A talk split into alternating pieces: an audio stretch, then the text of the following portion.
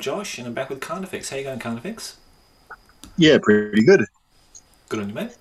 Uh, yeah, I was talking to John, Johnny Watson today. I think it was Johnny Watson talking about you and um, what you look like. And I said, I don't know.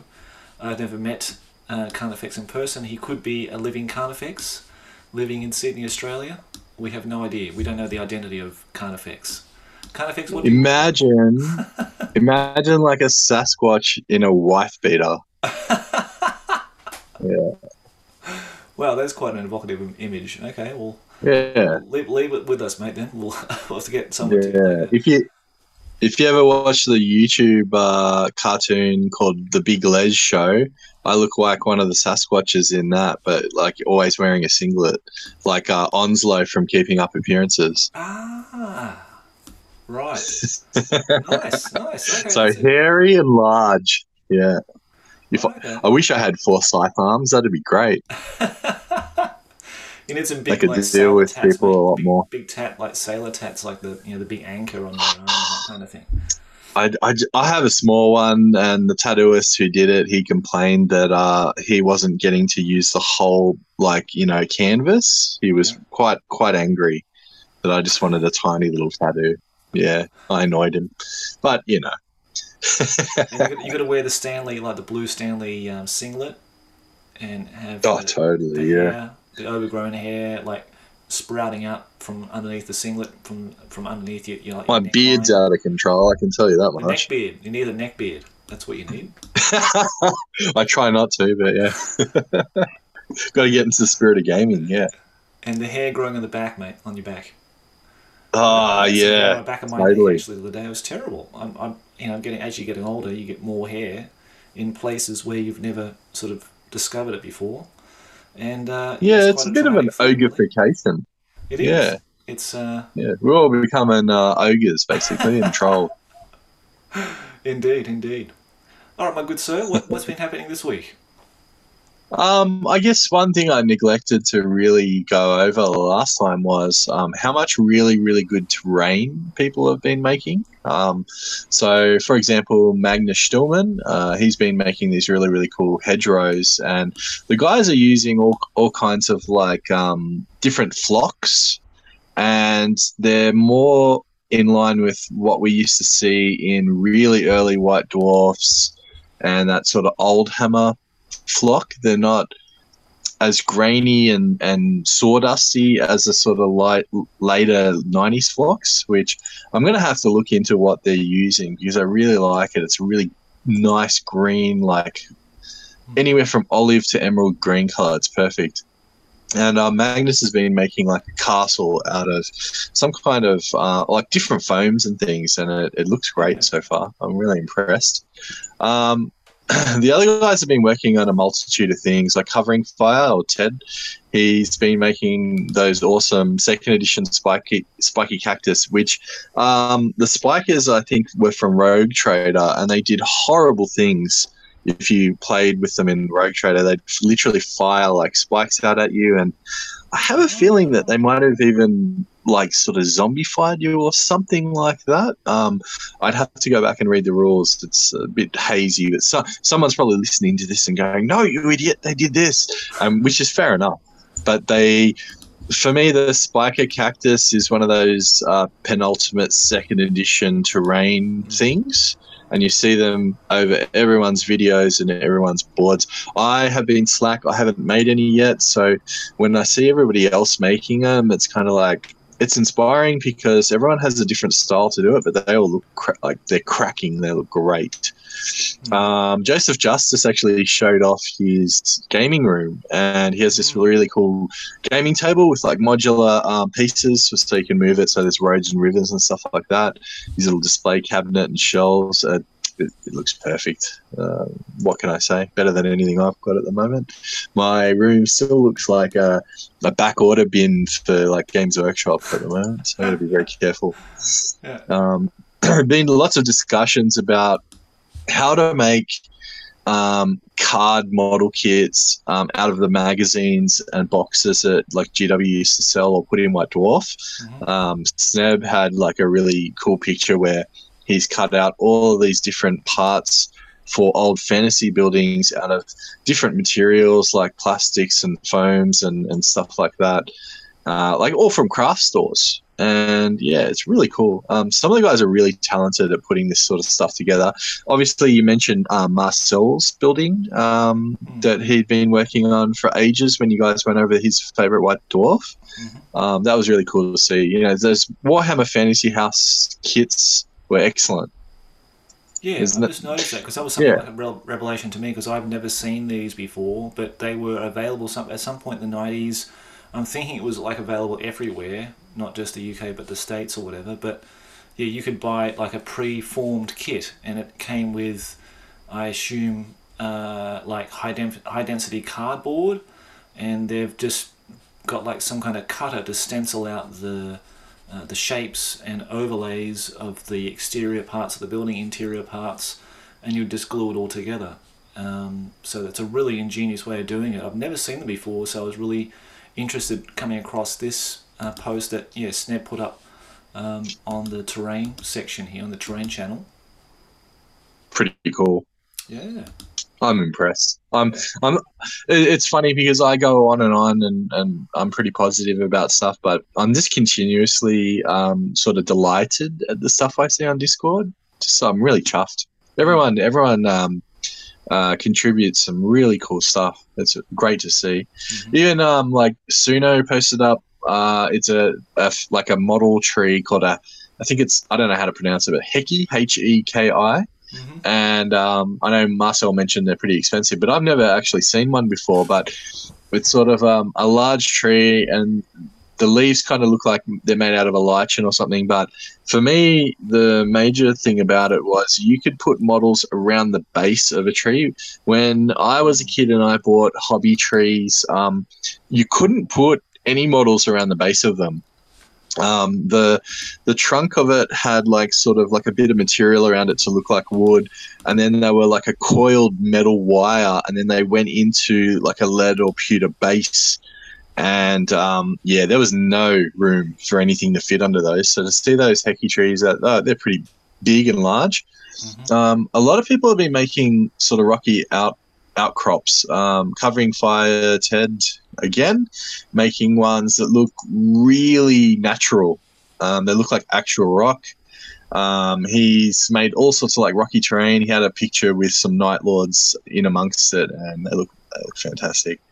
Um, really cool to see, and especially when uh, he made like a troll sort of cave or den, and he's got like a little fantasy background, and like his trolls in front of it, and a shaman, and some huts that he made in the background.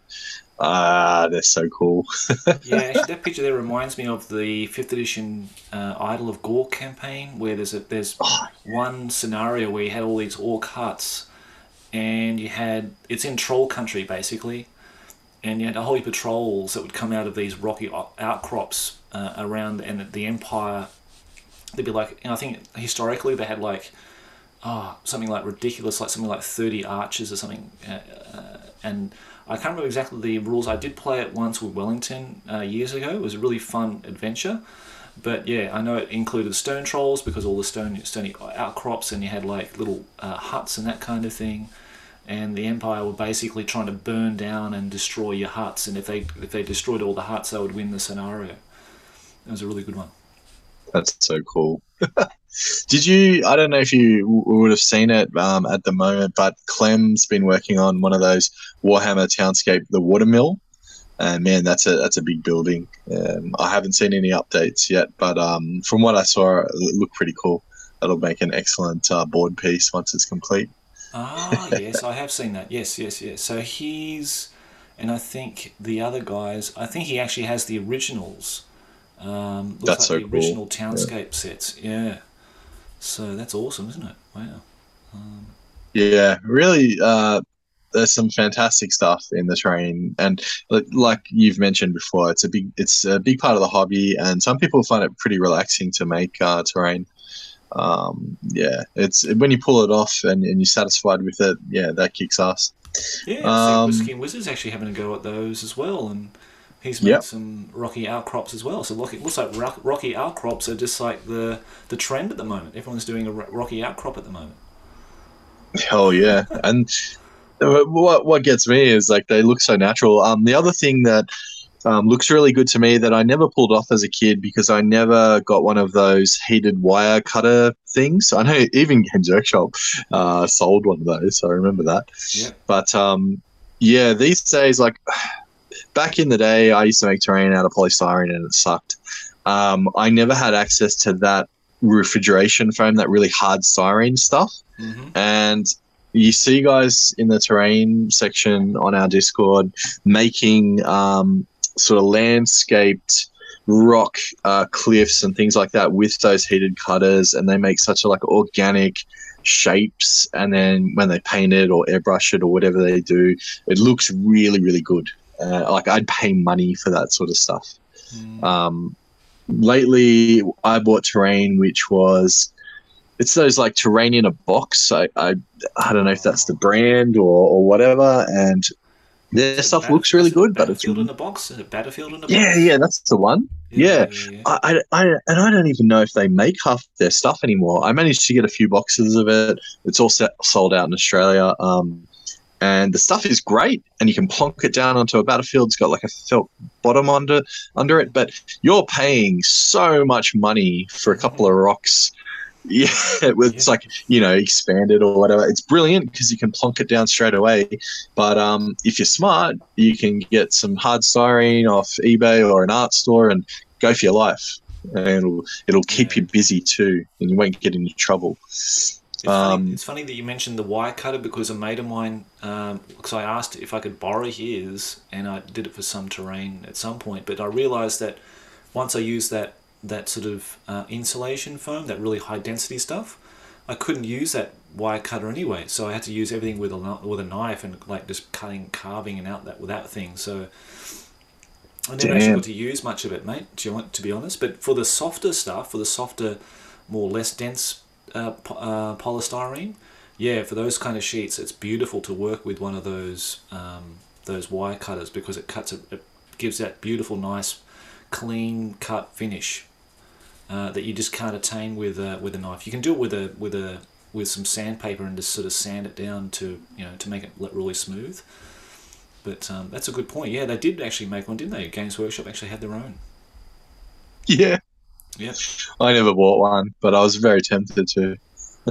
yeah, mate. And actually, yeah, I remember buying the. Um, as we're doing a bit of a terrain topic, I actually re- remember buying the Games Workshop hills. They actually had those plastic. They're like a plastic pre-formed hill, and it was flocked with that sort of furry kind of flock. Yep. And I bought the mat and everything like that.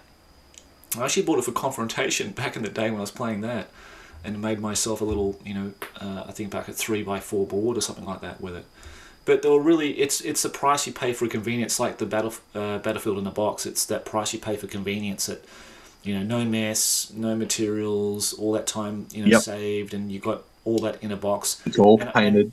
yeah like i say mate i don't know if they actually produce that stuff anymore and and i was just watching that um dice hammer the german guys playing second edition and they're using some Yep. of that stuff as well so mate they sold a bucket load of it i think when they were around in the heyday Yeah, I mean that's a good segue because I've been watching heaps and heaps of um, like different YouTubers, um, Battlefield, like 40k battle reports, and the Dice Hammer guys. They've sort of come to um, a close with their campaign. The Eldar uh, versus Tzeentch were the last episode. I won't spoil it for anyone who hasn't watched it.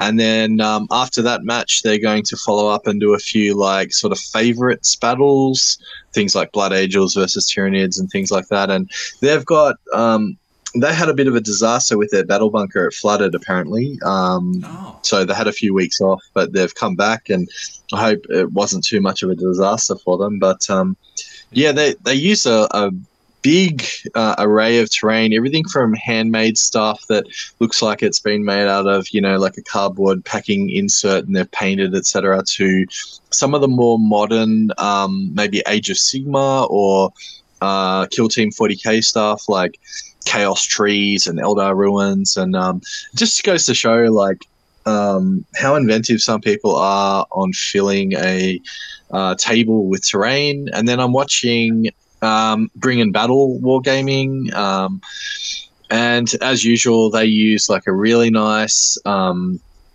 sort of one of those roll up uh, battle mats. Yeah. I can't remember the stuff they're made out of. It's like mousepad material.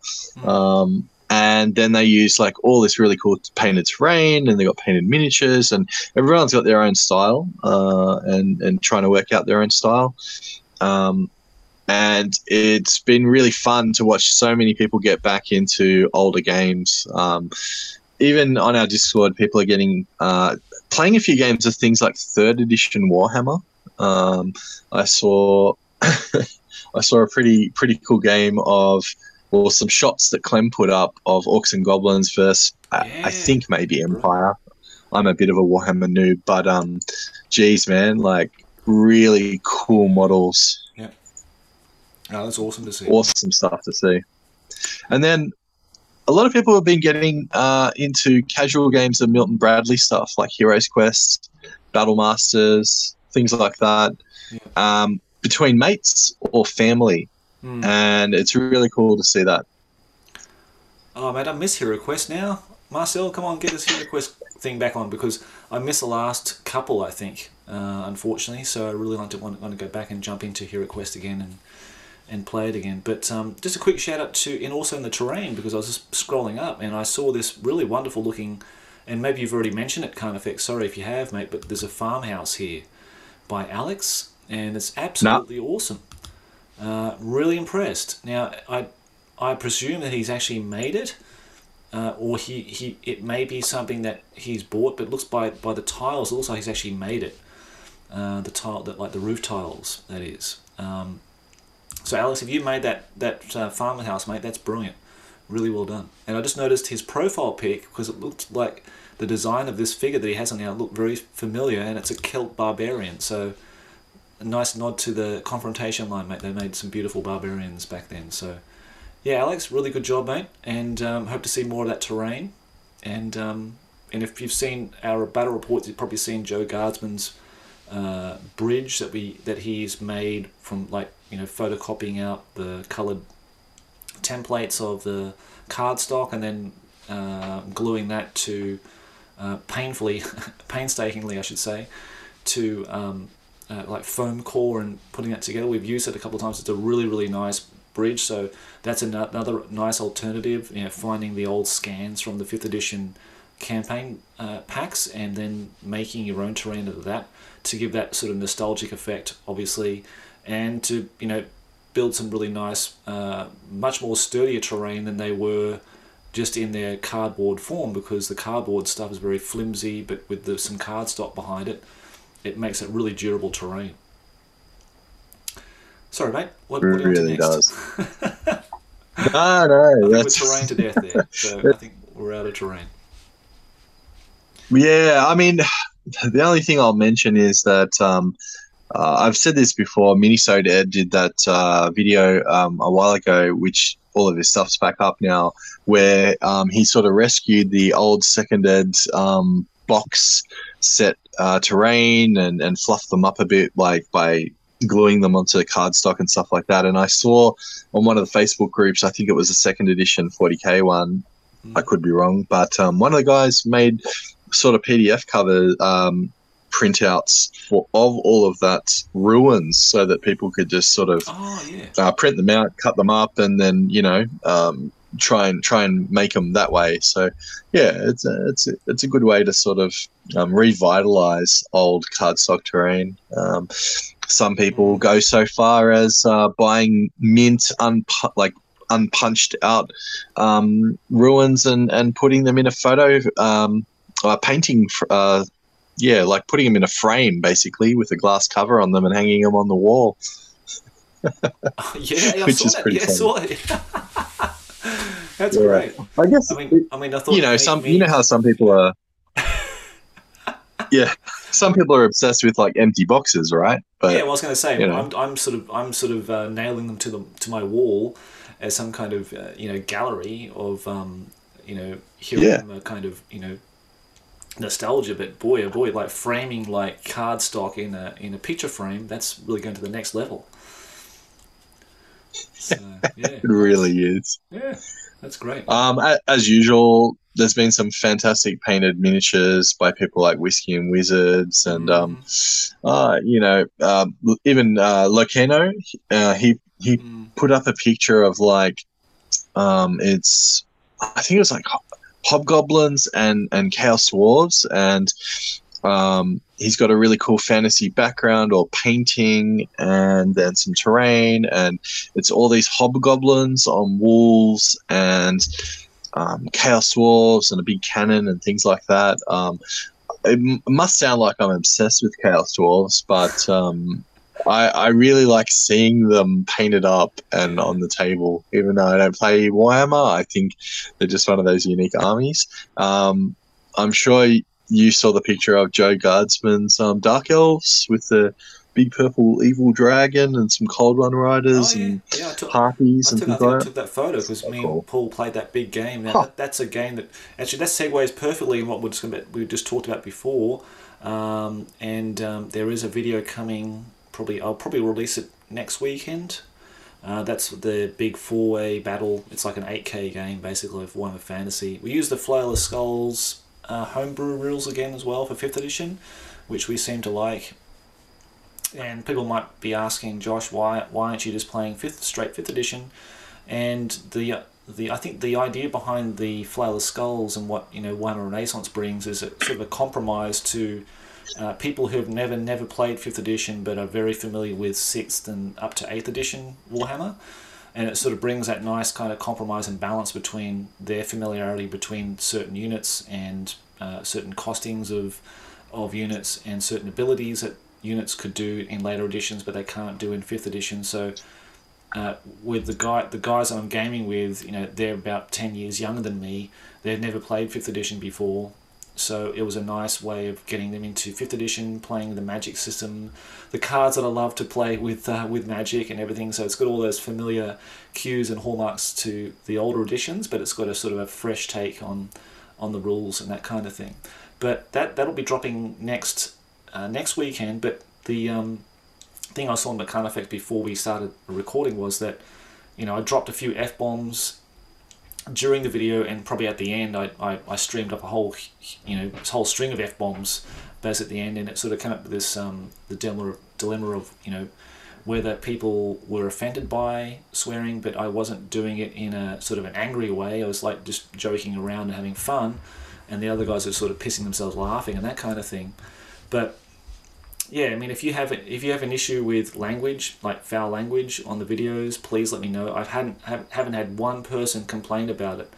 Um, so if but if that's an issue that's detracting you or just spoiling your enjoyment of the videos, please let me know.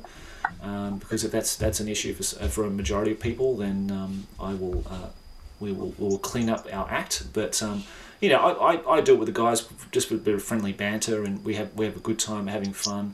There's nothing we we never curse in sort of in um, in anger kind of thing. You know what I mean? I don't say ah you effing da da da or nothing like that ever. It's just usually me and the dice. That's the big problem I have with dice. It's like the dice never work Yeah, the way I want them to it's always a dice. It's always a dice's problem. But um, yeah, but hopefully you guys will what, uh, enjoy that. And uh, as we we really enjoy playing that game, we had a great day. Um, so yeah, look out for that one. Man, you, you posted up some cracker photos like your high elves and, and Wellington's dark elves and Justin's wood elves and Yeah. stuff. Like really beautiful pics, man. Really Mate, nice. I'm in I'm in hobby heaven. Beautiful telling you, I've models too. you know three great friends that I get to game with, playing these older editions, but with a slight you know modern tweak to them. So you know I'm in, I'm in, you know I'm in heaven really. I mean this is. I was saying to uh, Johnny Watson, I was talking to Johnny Watson uh, today too. Uh, shout out to him and his channel, Johnny Watson Gaming. So there'll be an interview coming up soon. But um, yeah, I'm, I'm playing more games now than I ever did back in the 90s. You know what I mean? I'm having more fun now than I ever did back in those days. So yeah, no, So it's good. Been a great ride, mate. Been good. So we just need to get you and me on a table playing 40k second edition at some point, mate. My orcs against your uh, Tyranids. Yeah, I might have to um, now that Japan's reopening. Yeah, yeah. Uh, just like get some sort of special suitcase for some models and chuck them in and, and come visit. Mate, gonna see what you look like. That's the thing. We've got to, we've got to take photos and uh, do it like a, Probably won't even fit through the door photo frame. analysis. Yeah, do one of those like um, old sort of uh, Games Workshop uh, diagrams, on, like a body on a slab kind of thing, like with strange organs being and It's like one of those alien Yeah. autopsy type things, like those kind of videos. We'll do one of those when you're sleeping, and uh, yeah, or one of the um, you know Roald Dahl. He had the book The Twits, and he's got the picture of um, Mister Twits. Uh, beard and all the things in the beard, like bits of sardine and stuff. Yeah, classic, classic. I look forward to that, mate. It'll be awesome. We'll have some beers, and um, you can swear as much as you like, and I'll do too at the dice. Oh well, yeah. We'll, we'll have to get a bleep bleep machine yeah, or bleep something. machine. That might be good idea. Yeah, it sort of spoils the fun though. Yeah, I don't know. Yeah. But anyhow, but th- on this, this Oh. now, just talking about the the future of the Crown of Command podcast, we're sort of going into different directions here because I want to get the community more involved, and I'm going to get more segments that the community are actually making and sending to me. So, kindly, Marcel and um, GJ at uh, in the in the Netherlands have sat down and talked about the Crown of Command, uh, sorry, the Call of the Crown painting challenge too. So Marcel interviewed him about that, which is great, and um, I hope you enjoy listening to that. I'm going to talk to um, Garth uh, about the Bring Out Your Lead 2022, about what happened there on that day. So thanks, Garth, for sitting down with me, mate, for about 30 minutes talking about that. And then um, uh, Paul, my good mate Paul, uh, is going to talk about uh, the differences between 5th edition and 6th edition. So for 6th edition players wanting to jump back uh, in time to play 5th edition, uh, what are the notable differences? Now you'll notice that Paul will make a reference to 2021. Uh, Paul does know what that it is 2022, but he actually recorded it on December 31st on 2021. So just in case people are wondering about that, uh, that's why. So, um, but yeah, look forward to having more contributions from the community, even yourself, Effects, if you want to do it. Sit down with, um, what's the guy's name again? Shaggy Dog? Brandy Dog. Oh, Brandy Dog. Brandy Yep. Dog, yeah. Yep. And, um, and, and your mates there playing second edition, that'll be awesome. So yeah, look forward to the, more of those. I think uh, Chris is going to do some more stuff as well with Warhammer Quest and that kind of thing. So yeah, looking forward to doing more of more collaborations with people in the community. That they'd be to bring new Awesome. voices and talk about new new different content and um, that kind of thing as we go forward. I'm, I'm really and it, it's exciting for me because it's sort of stuff that I'm not involved with directly. So I get excited about listening to people's stuff they're making. So that's really great. All right, buddy. Well, I think we'll wrap it up there. Anything you want to say in closing remarks at all? Um, yeah, looking forward to Dr. Viking's um, Cowabunga challenge, which is, excuse me, um, which is sort of uh, coming together at the moment. Um, very exciting stuff. And yeah, look, between that and the Call of the Crown challenge, uh, there's, there's just so much good efforts uh, being uploaded to the Discord. Love to see it. Um, especially Chaos Dwarf armies like uh, Covering Fire Ted has done. So yeah, keep keep it up. Yeah, I've, I've, I was really excited about doing the um, the Cowabunga challenge this year, but I was really I thought, yeah, yeah, I'm going to do it, blah blah blah. But then I realised that I've already committed to the Call of the Crown, and I put put forward like a big ar- uh, Empire army I was going to paint up, and then realised, well, that's n- not achieving the goals that I really want to do scenario wise for like Warhammer. So I've sort of done a bit of a backflip on that, and I posted up a new pick yesterday. Put all the miniatures together, so you'll be comprising lots of night goblins, goblins, and high elves and orcs uh, to finish off two two major scenarios that I want to do. Uh, to bring to the channel at some point and do some live streams and that kind of thing with guys playing with guys um, remotely. So yeah, I'll have to wait Maybe uh, Cowabunga next year week. can. Yeah, maybe next year can be your uh, sort of like foray into more second edition stuff. Yeah, I think so, man. I think it's it's building up. Like you know, I'm sort of looked at my old 40k models, and I know I need more additions to make well to make it a bit more exciting for like you know, for one playing and b playing the games with Paul. Um, you know, I need to introduce new units and that kind of thing. It's just a it's just a matter of time, and it's just a matter of you know uh, motivation. Uh, also is a big thing as well. So we hope It to, really is. hope to yeah hope to bring more second edition content uh, hopefully next year. So we'll see how we go. I think this this this next few months are going to be next six months or something. Just like just concentrating on getting my armies finished before uh, fourth edition and, and fifth edition stuff. So, but I look forward to doing that. well. Nice. Looking Yeah, forward. mate, be good because Yep. that's the game. It's honestly the game I play the most. The, the the thing I love the most is Warhammer Fantasy. I love rank and flank stuff. Oh yeah. Um, you know, I love my 40k second edition. Uh, you know, in terms of gameplay and all that kind of thing. Um, and we'll, we'll play more of that because we've got Space Wolves to come as well. So yeah, it will have its day. It just won't be won't be this year, unfortunately. So, That's all right. We all know how much you love rank and file. mate, I love the rank and file. That's it. That's it. But um, anyway, mate, it's been a really great pleasure to sit down and talk to you again. So thanks again, mate, and um, we'll catch you again very short, uh, well, shortly in a couple of weeks' time to give us another update. But um, mate, in the meantime, um, get cracking on your painting progress, mate. Because I haven't seen any pics of, from you for ages now on your, No, on your Gene Stealer been cult really that kind of bad. So please start getting that stuff Yep. sorted out, mate. Getting your Bob Olley sculpts. I want to see of those Bob Olley little tiny little dudes. What are the little dudes called again? Little um, the tiny little guys. Like the little familiars and That's stuff. it. I love those things. Yeah, Yeah. I love the familiar. I, mate, honestly, the Gene Stealer, the the cult idea, I love that. I I, to- I love that more than the actual just regular Gene Stealer Hive Tyrant. You know. Uh, Yeah, yeah. Love 100%. Yeah, I love all the hybrid stuff and all that kind of thing. Just ask Marcel. He's got like fifty So of those in his drawer. He can. I'm sure he can send a few of those to you, mate. So. Nah, I want Marcel to paint them up. Yeah, we'll, we'll, we'll, we'll see when that happens, eh? Next year, maybe. In two years' time. Five Yeah. years' time. Yeah, we'll see what happens. Yeah. Yeah. He'll get around to it. He will, he will. We'll keep prodding him some more. All right, buddy. We'll take care. All right, care. guys, keep up the good uh, work. Yep, absolutely, Yeah. guys. Keep up the good work. I love seeing, I love seeing what you're doing out there, and um, yeah, we'll we'll uh, we'll certainly bring you into focus and under in in highlight next time we, we talk. So, all right, buddy. Let's Yep. wrap up. Enjoy the show. Thanks very much. Okay, mate. See you later. Take care. Bye bye.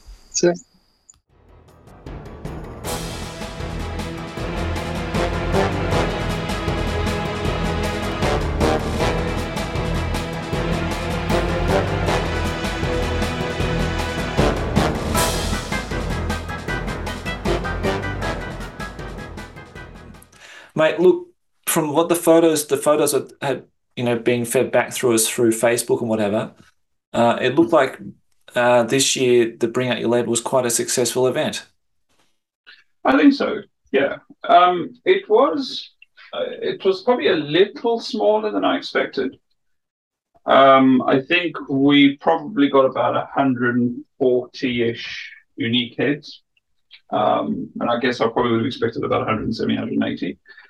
Based, you know, based on healthy numbers pre-COVID, right?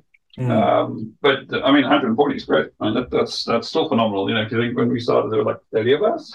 it's, Yeah. it's still a hell of a thing. Um, and I mean, I don't think it's that people didn't want to come.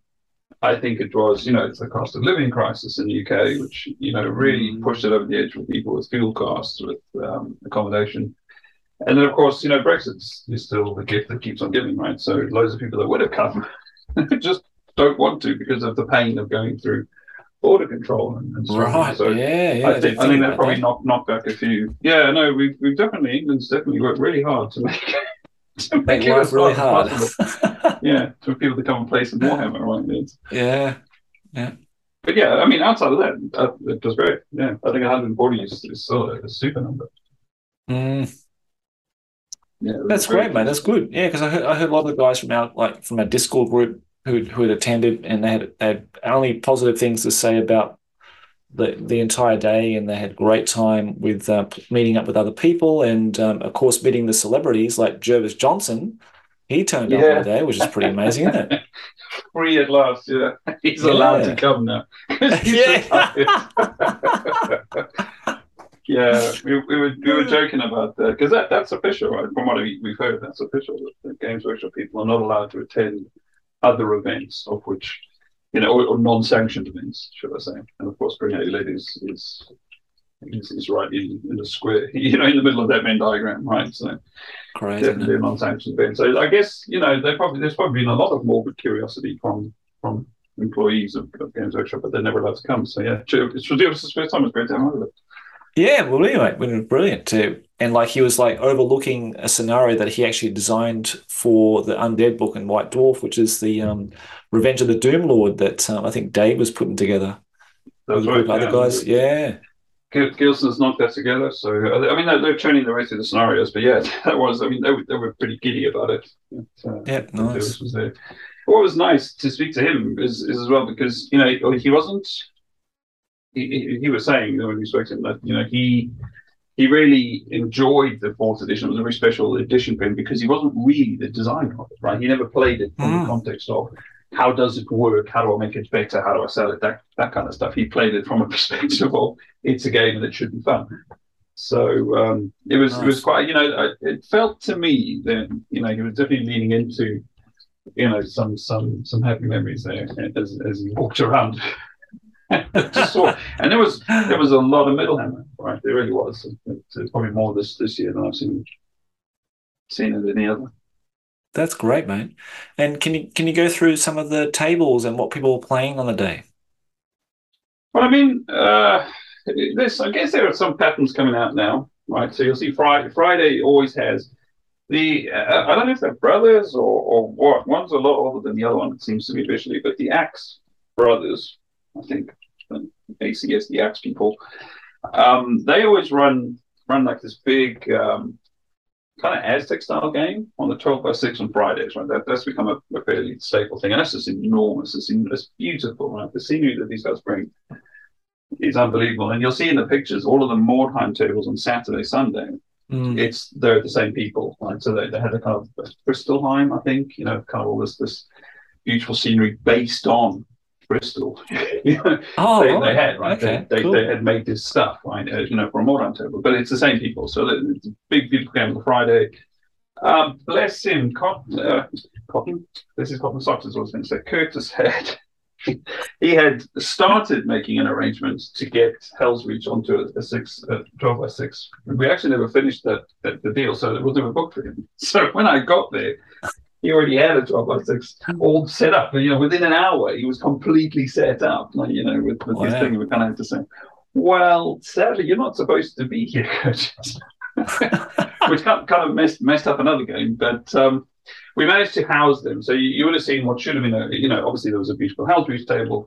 There would have been, um, you know, a scenario that the, um, it was kind of like this goblin scenario that, that uh, the, the Warlords of Albion play. Um, that was sadly pushed another table, but they were everyone was okay. We all made it on the day, but I suppose those those were kind of the three big big games in the tent um, Mm. on the Friday. Um, the rest of Friday, I guess, it's just people setting up s- s- smaller, more interesting games. Nothing that, that stood out to me especially. Um, and obviously Saturday is the, the, the super amazing day, right? That, that's what you see there. And, I- and I think obviously Hell's Reach moved, but it was there, you know. So the nice thing about Hell's Reach is it looked completely different outside. You know, he had to change the scenery to fit into a different size table. Yeah. So it, it was it was quite different. Um, and then probably the one that I, I think really really stole the show was obviously Giles Giles Reed had done you know his Dark Future kind of race race course. Oh, yeah. Um, you know, which is you know they, they brought it um, last year in the winter, right? But they uh, they hadn't really play tested the game. So it was really slow. This beautiful course, and they barely made it like around a quarter of it. This year they fixed that. They fixed the games. They've got these beautiful cars. I don't know if you saw it. You must have seen the pictures of this thing. I can't believe people wouldn't. I did see it. Yeah. Yeah. this. Yeah, it's unbelievable, right? This, it's Mhm. just such a stellar board. Um, and I mean, it, it, we we we knew it was coming, so we put it in the main tent because it was just so so nice to have it there, right? That, that people can Mm. see. Um, obviously, Doom Lord on the Saturday. That that Yep. that, that was uh, got a lot of love from people. Um, I can't remember what the third one was. That's bad, right? I was there. I don't remember what the third one was on the table. Um, oh, it was the Realm of Chaos. Uh, Aiden's Realm of Chaos. That's right. That's um, so he did like this Realm of Chaos. You, you know, so I suppose a third edition Realms of Chaos kind of thing with the, the Chaos Lords, and you were you were playing the Gods of Chaos, and you were doing teams with would develop. And that, that again, another spectacular looking board Mm. um, that he had there. And then out, out in the sides, uh, I mean, I saw a lot of 40, second and 40K. Cool. Um, Yep. We saw just, you know, an, an assortment of, I suppose, kind of kind of role playing dungeon core style things. One of the things, there were some, I, don't, I wish I knew their names. I recognize them, they come regularly, but I cannot remember the names, right? But these, uh, he, this dude kind of 3D printed these kind of um, dungeon tiles, and he was kind of playing like uh, Inquisitor 28 style uh, Right. mishmash with something else. But the point is, the table was really beautiful, right? These 3D printed things, you know, this kind of this demon head coming out of the floor. And I, am not, I'm not talking like, you know, this is this is an enormous thing, like eight inches tall type of Mm. piece of scenery, right? Um, you know, and, and it was it was fun to watch them as, as they're kind of playtesting this game that they made. I forget the system. It's maybe the same thing as Rangers of Shadow Deep. I don't know. But the point is, Oh, yeah. very Yeah. visually pleasing. Yeah, really super great table. I don't think, from the few pictures I did see, I don't think they got as much love as I would have thought they should have because I thought that table was pretty awesome. It was small. Fits it Mm. onto a, a three by six. Wonderful. Yeah, and then Okay. uh, Mm. Sunday. What, what took my mind on Sunday? Um, I think Su- Sunday the there was a game D and D actually on Sunday, which uh, stood out to me because because they, they kind of won BOYL, right? They, they were the last one standing. Eventually, I Right, leave, they- they were still deep in the thick of it. But you know, this kind of D and D or a similar system, not quite, you know, like old school role play system, whatever. It looks like D and D, but from you know 1993, whatever it was. But um, which you know, I guess we don't see a huge amount, but it's nice to see, right? Because it's kind of in the same rose tinted window of Yeah. you know, Absolutely. childhood joy. These these people playing, you know, a pretty old Mm. school adventure. So um, yeah, and then Sunday was the day that I got to play. So you know, I got my first actual game of proper Rogue Trader ever. Wow. Um, All right. Cool. yeah, no, which which was which was a whole lot more fun than I expected. I, I really I wasn't sure what to go in with. I didn't know the rules really. You know, you think, I've played these games for ages? So I should know this stuff. But wow, they really had loads of really interesting rules that just just made the game fly, really. Um, so yeah, that, Yeah. that was great. That was my, my little cherry on top. Nice, mate. And you know the problem is now because you've asked me what what are the things, and I'm thinking the ones I don't remember, and then all those people are going to be wounded because I don't remember their particular table. it's not that I don't. It's just right now on the spot. I don't remember the table. But yeah, I mean, look, the the the, the game quality was was a just really great quality. You know, it was nice to see people really put a lot of effort into every game that they brought, um, which, was which was amazing. And then arguably, my, my little Rogue Trader game was probably the, the, the cheapest of the lot.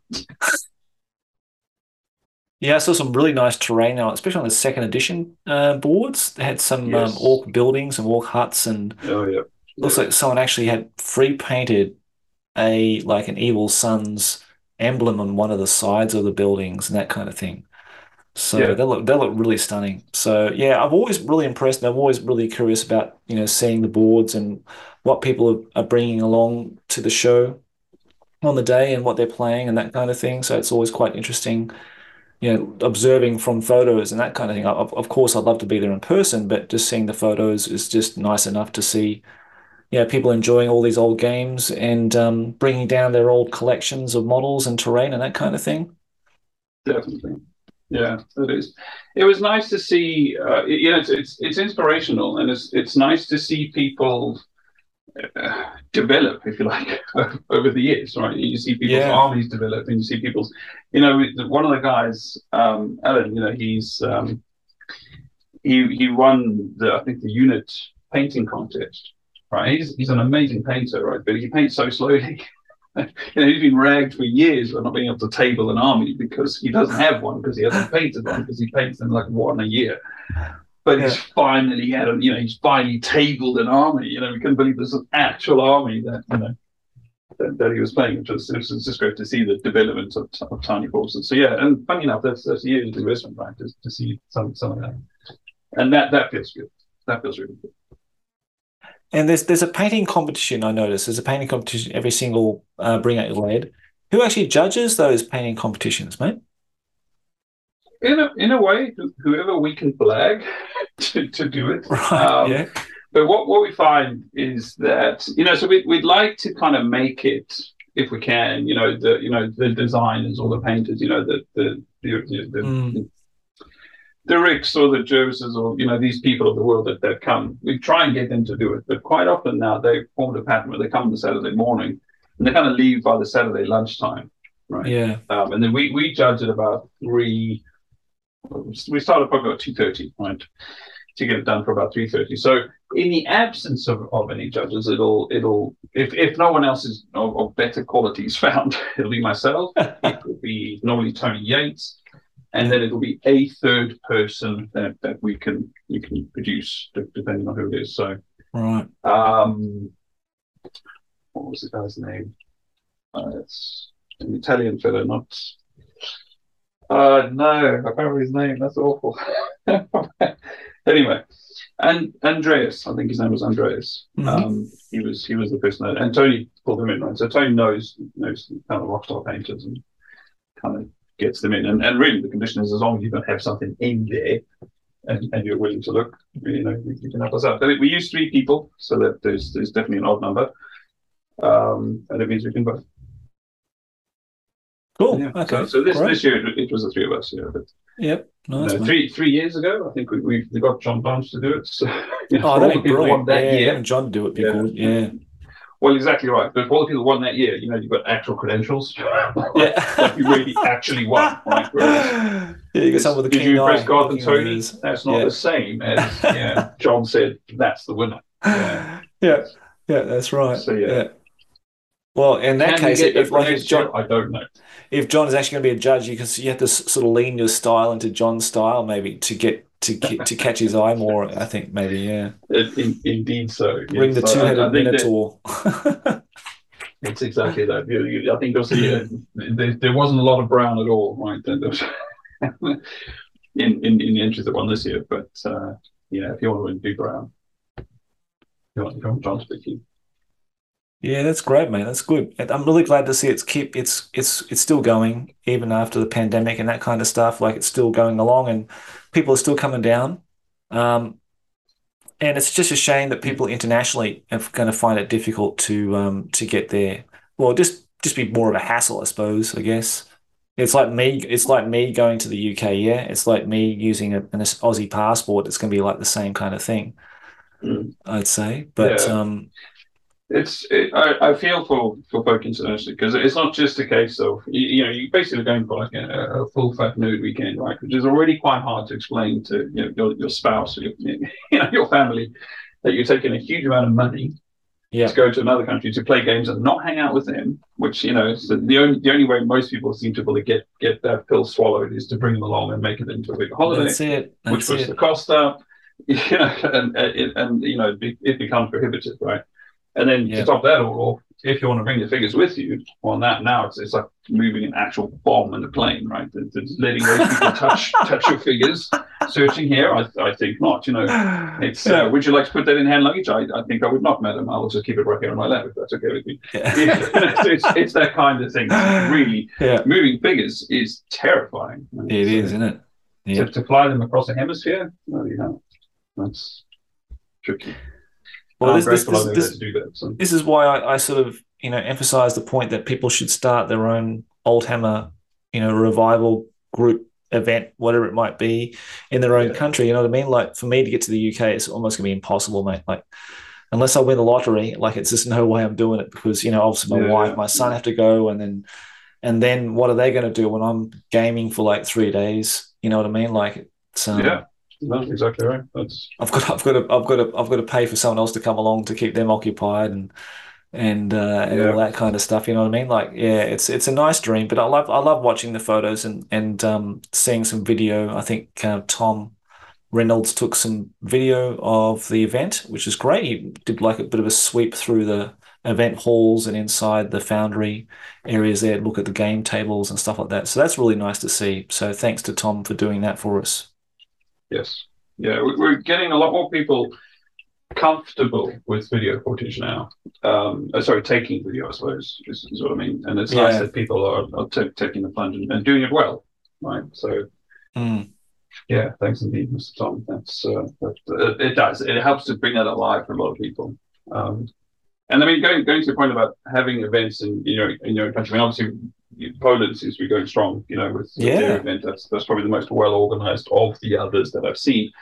I don't know. You know, the folk in France. You know, they they do something. You know, and um, you know, fortunately for us, Foundry does. You know, we print out that little print. you know, we, we get that little figure made, right? And then Found Foundry, you know, again, super generous. They will mint those for you know other events, you know, in the year. So we'll send some to Poland. You know, we'll send some to the States. We'll Yeah. send some to Australia. So, you know, we're having to do our best, you know, to use that generosity where it's available to to support other other events as well. Yeah, no, it's great to see, mate. Yeah, I know. That, I know that you know the Polish event's going really strong, and that's great to see. The Dutch Old Oldhammer event's going to start up this year, so that's really good to see. Um, the Dutchies getting involved with that, and I know Australia has their own sort of very very small niche group of people in Brisbane of all places, uh, doing an Oldhammer event with uh, Neville and the guys there. So yeah, it's. I mean, Nice.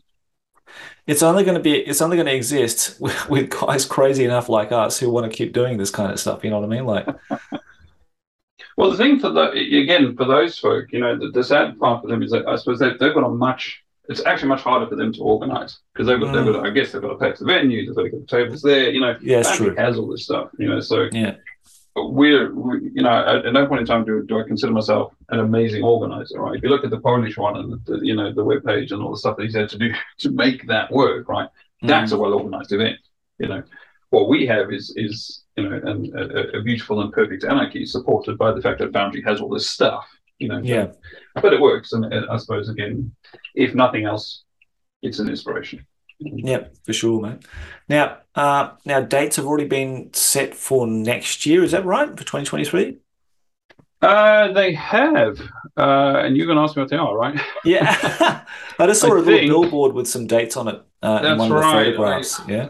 Have I got the fourth to the sixth in my mind? Let me just check that out. Hang on a second. That sounds right, I think. It's meant to be the first weekend in August. That- That's what we're always aiming for. So, um, uh, give me a second as I just spin that forward.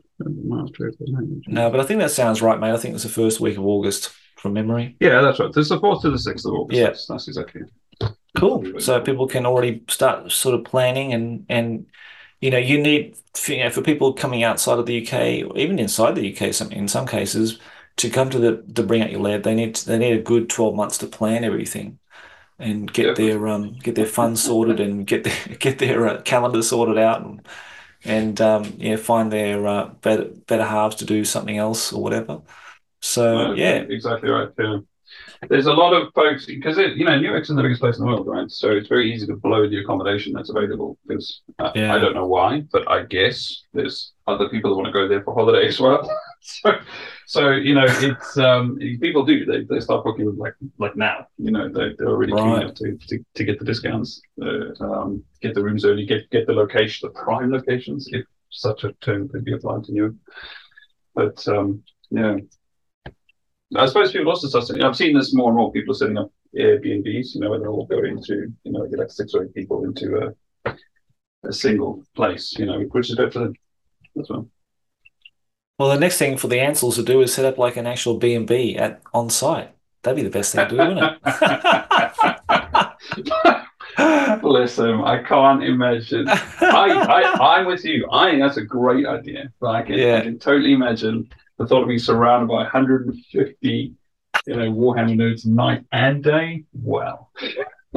Or better still, just have like tents set up, like have like because I think they've got quite a large property there where they are. Just have like people have like a tent area where they can camp out, that kind of thing. Yeah, bless you. yeah, loads of people. The- one if if we if we ever had a suggestion box, and we don't, to be clear, but if we ever had one, that is the one thing everyone say. Oh, it'd be great if you just camp on the back there. I was like, you go on the Yeah. side, look, camp on the road. But it's like they don't want you camping. it. They don't want you camping it. No. It's Just, just like yeah, ten quid, and like you know you you- you're responsible cleaning up all your stuff afterwards or whatever. Yeah, yeah, Just pay them ten quid for that space you you camp in for the night, and it's in the summer, so it's not cold or anything like that. So it's it's quite, No. quite pleasant there, I'd, I'd imagine. But Yeah, I There is, well, I mean, a lot of the people they don't camp obviously there. They're they're not allowed to, but they, they do Yeah. camp. But there is a campsite which um, sadly is on the other side of the river. Right? It's, it's not. An, it's it's you know as a crow flies, Mm. it's like it's a mile or two away. But sadly, um, unless you're planning to, to swim across the river, you um, you have to go around the bridge, which which is a much longer journey. Right. Um, but yeah, there's there is loads of people camp, and we have had people that get there with seriously no accommodation plans at all. Their solution is I'm going to sleep in a lay-by in my car. oh, right. And I'm, I'm not saying like one or two people either, right? There's, there's you know, every, eighth person or something. That's kind of Wow. yeah, Okay. don't, don't really need to be clean or sleep anywhere, you know, type of thing. Um, which you know, Yeah. and it, it, it, you see a lot of generosity from from this place as well. People like, okay, we'll take you into our Airbnb or into our place or whatever, you know, all that stuff. Yeah. You tell your kids not to do on the internet. Don't just take some random stranger you've met at a gaming festival into your hotel room. Yeah, they, they don't do that. Like Charles Manson, yeah, just say no politely and walk away. Exactly. But um, yeah, no, that's good. Yeah. That's good. Yeah, yeah. Accommodation is another thing that people need to consider if they're coming out to bring out lead and finding one early, getting getting a room somewhere, and um, and that's that's a good that's some good advice. Um, Yeah, that that that is it. It's uh, I mean, I guess it's it's the heat thing is interesting that you said because what we're finding now is, of course, now that we're having heat waves in the UK, yeah, um, the the actual accommodations is hot as hell. you know, these are all old hotels or old B and B's. You know, they don't have Yeah. air conditioning, and, and they've got Yeah. no plans to get air conditioning, right? So these people go from baking in the sun at BOYL to Oh. these, these tiny little hotel rooms and you melting away in the sun. So yeah, it's it's if if you thought you were exhausted from the game, you can just try try sleeping on the microwaves. It's, Yeah, uh, yeah. I think the northern hemisphere has really copped it this year, mate. Really, definitely. Yeah. Yeah. So yeah, uh, bring ice packs or bring bring your own own, own uh, fan or something to bring along to the accommodation as well. So Open well shoes. packed. Bring, Yeah. bring them open shoes. Yeah. Yeah. But um well Garth, well it's been really, really good to talk to you, mate. Thanks again for your time. I know you're really busy.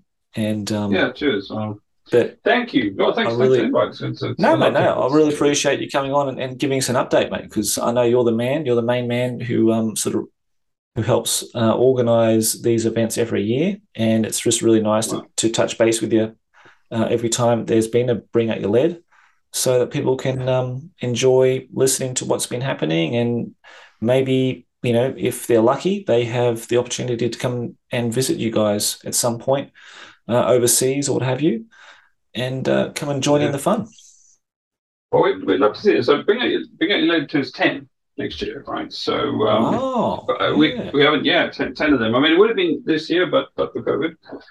Um, so yeah, we we we haven't. I mean, I guess we, we've we've just let let the let previous one kind of subside, but Mm. um, we'd like to make it. I don't I don't want to make promises, but you know, we'd, we'd like to make it special. Maybe that's that's all that needs to be said, right? Oh, we'd wow. like to do some, something for it. So you know, I I don't know. I really hope that by then, you know, the government will have sorted all those problems out, and we can let people in again. There will be COVID, there will be Russians, there will be gas problems, be whatever. I don't know. Yeah. You know, El Ninos, that sort of thing. I don't even know. But people will be able to come and, and play games. You know, we'll have overcome the financial crisis. I have no idea, but um, you know, I, I, I I've got a lot of hope for, for, for the one next year.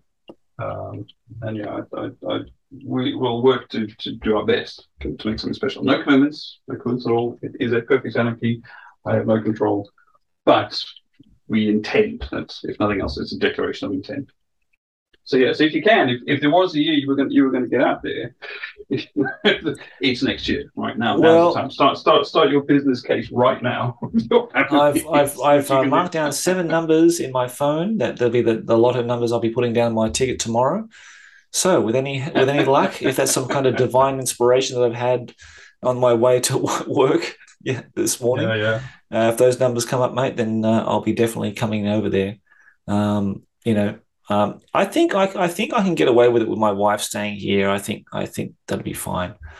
I'll I'll I'll make up some excuse. I'll just give her loads of money and say, look, you know, you just go and do what you want. I'll just I'll just bugger off for like a week, and uh, I'll see see you in a week's time. She, I think she'll be fine with that. It's, a good deal. Doesn't sound cheap. Yeah, mate. You know I think I think she'll deal. buy that. Yeah, she, and money involved, she'll be fine. So um, yeah, I'll pay my way out, out of that. So out of, out of any commitments, and then I'll be able to go over there. And I want to spend a week. If I'm go there, if I go there, I want to spend like a week or so in the UK. Absolutely, yeah. Yeah, good fortnight. come, when folk come out, yeah, exactly. When they I mean, because just there, you know, you, you've got the whole lead belt, right? So people Yeah. obviously they go to Warhammer World, they go and see War Yeah. of Games, they go and see, um, uh, what was it called? The other ones, you know, there's, there's, there's a bunch there. Um, and I guess most people kind of get the history fix as well, you know, while they're Yes. And I suppose That's right. get two or so days in London, but, um, yeah, you know, jet lag is the, is the bugger for. That, that's the, exactly why. That's why I need I need a few know, days yeah. grace beforehand before the event. So I really need to get to like Monday or Tuesday, get over the jet lag, and then adjust. Because that's another thing people don't think about is the jet lag as well, isn't it? You know, No, I've, I've. I've been to the UK and I, I know what that feel uh, feels like, but I was like, um, I think it was like 19 or 20 at that time. So I could quickly recover from that, but bloody hell, mate, at 40, uh, 47, I don't think I'll be recovering too quickly. Yeah. Exactly right. You're going to come over. You're going to get involved in Middlehammer. There will be a Gilson brothers argument, and you're if you're Oh, not brilliant! that, I want right, to, I want to get one. I want to capture one of those on film or something on, on tape Yeah, or yeah. something. I've got to, I've got to hear that. Yeah. Yeah, well, exactly. But you don't want to be jet lagged when you do that, right? Ah, funny, mate. That's awesome. Okay, well, thanks, thanks again, mate. Thanks, Garth, for coming Yeah. on again, mate. So really appreciate it, and I know that the guys in the in the Crown of Command community really appreciate you coming on and talking about Bring bringing your lead because I know you're very passionate about it, and um, and we just hope that it, it just keeps on going, you know, for the next ten years after after next year. You know what I mean? Like, it just keeps on going and going. So that's all we can hope. be. And thanks to them because it was nice to meet some of the people that came out, right? Yeah, From- yeah. Specifically from you know the the, the Discord. So yeah, great. kudos Yes. for, for getting there. Yeah, I think I Yeah, think eventually I think a lot of the guys now from Discord, uh, you know, from our group anyway, um, are really in, intent on going there because a lot of them do live in the UK already, or they live in Europe, so it's very easy and Yeah. accessible for them to get there. So it's wonderful. They're very lucky. Yeah. But um, but anyhow, mate, I'll let you go, and thanks very much again you. for your time, and uh, all the best. And I hope. I hope, um, yeah, t- the rest of 2022 is uh, is better for you, mate. Cheers. Thanks so much for that. And uh, look as well for you. Good luck with the lottery tickets. Uh, Thank you, sir. Thank you, sir. great. if I'll you keep you. I'll keep you in mind. Thank you. Yes, indeed. Thank you very much. Yeah, that's the, right, the old Hammer eBay fund. Yeah. yes, yes. We'll, ha- we'll have to have a few, have a bit of a beer party when I when I get there. Then, if we win the lottery, Nice. awesome. All All right, mate. We take care. Thanks for that. And um, Catch you later. okay, catch you later, mate. Bye bye. Cheers, cheers buddy. Bye bye.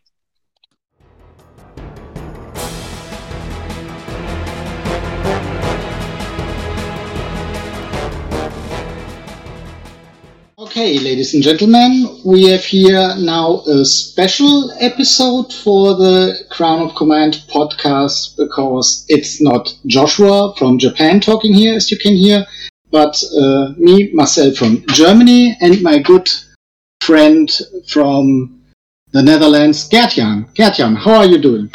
Hello.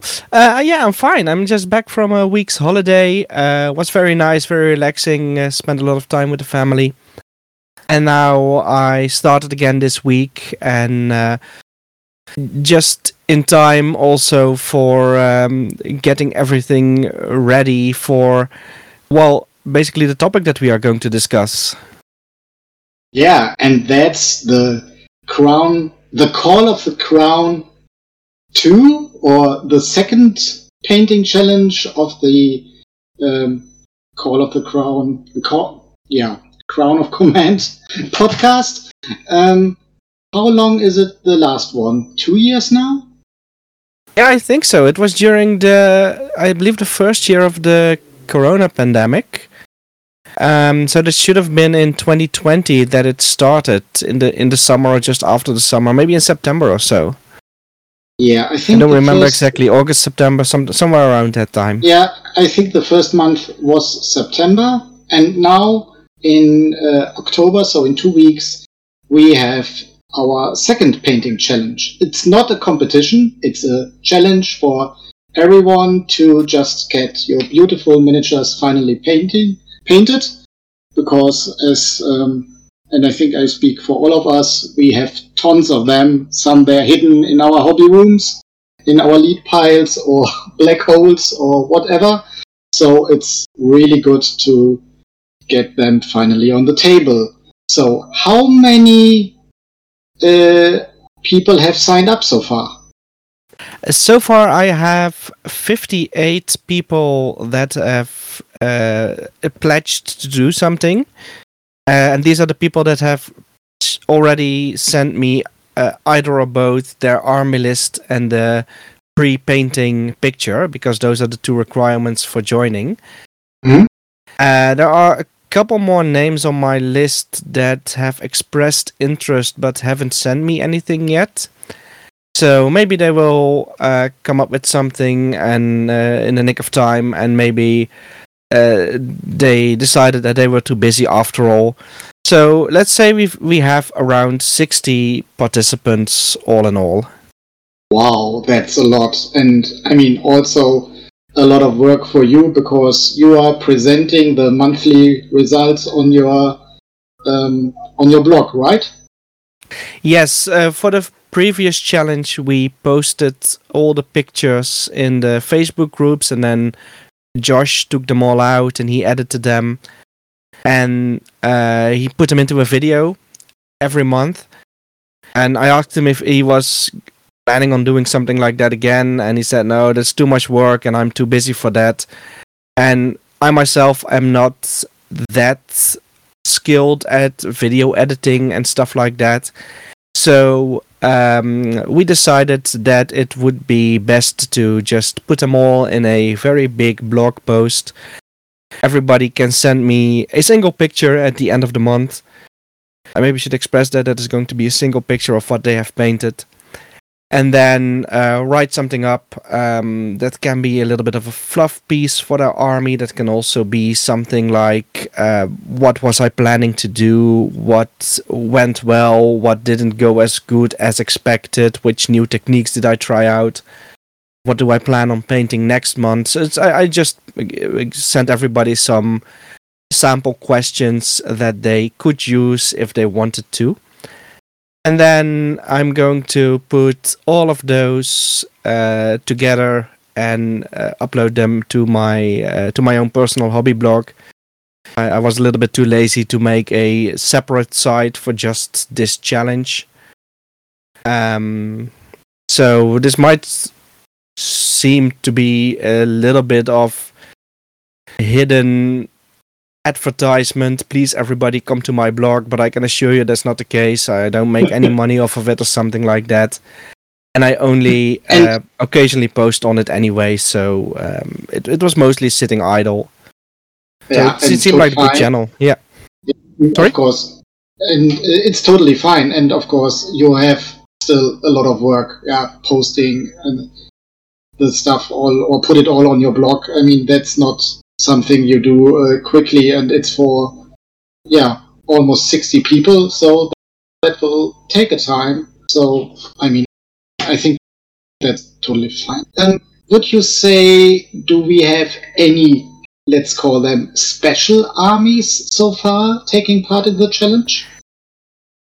Uh, yeah, we do actually. Um, let's see. I know that there was someone who had a, uh third edition Chaos Army that he uh, he pledged, um, which is quite nice because now we have an army for at least I believe every edition from third to eighth. Oh wow! Uh, plus some fan-made editions. There are some uh, some people that use. Uh, I know uh, Warhammer Renaissance, and I also believe there's one, uh, at least one Warhammer Armies project. Mhm. And there's also an army that I.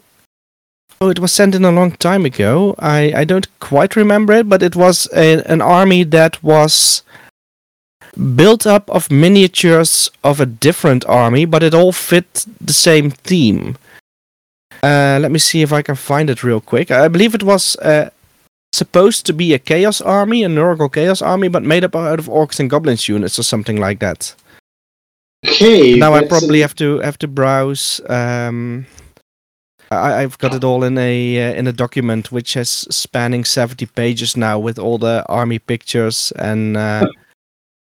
Uh, uh, no- no yeah, I, I, I probably can't find it uh, very soon, and there are a lot of people uh, who pledged the Chaos Army. So, um, Ah. I, I should have done So- my homework on this one. so very ambitious. I mean, you can uh, um, kit bash uh, orcs and goblins like possessed or blessed by Nurgle. I think that would be possible to do. So yeah, cool. Um, I, I, so I we- believe it, it, it was it was that combination, but I'm not quite sure uh, one hundred percent. Ah, no problem. Then the people have a surprise. Um, so we are not restricted to official army list through the editions, like uh, or the Herohammer editions. So you already said we have a Oldhammer third edition army. We have, of course, fourth and fifth edition armies. We have six, seven, and then eight uh, covering the editions, and also fan made. So and if I um, remember correctly, we are also not um, restricted to use Citadel miniatures. Is that right? Yeah, that's right. Uh, well, it does have to be a Warhammer army list that you are making with these, but um, the goal for me for doing this challenge is basically to help people get their miniatures on the table. And it doesn't really matter which miniatures they are as long as they use them as a as a fantasy army. And i think um well, th- that was also the case for the last edition, uh, for the for the first Call of the Crown, because I had a Bretonnian army then, and I believe no, I didn't have any third third party models.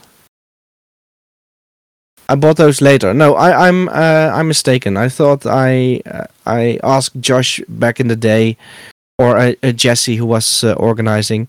Uh, I thought I asked them if I could use uh, third-party models, but I didn't include any um, in my original list.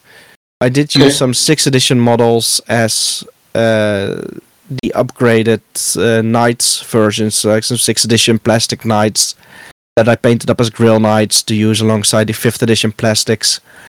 Because I only got to Bretonnia when the old world had already blown up and uh, the prices had blown up as well. Hmm.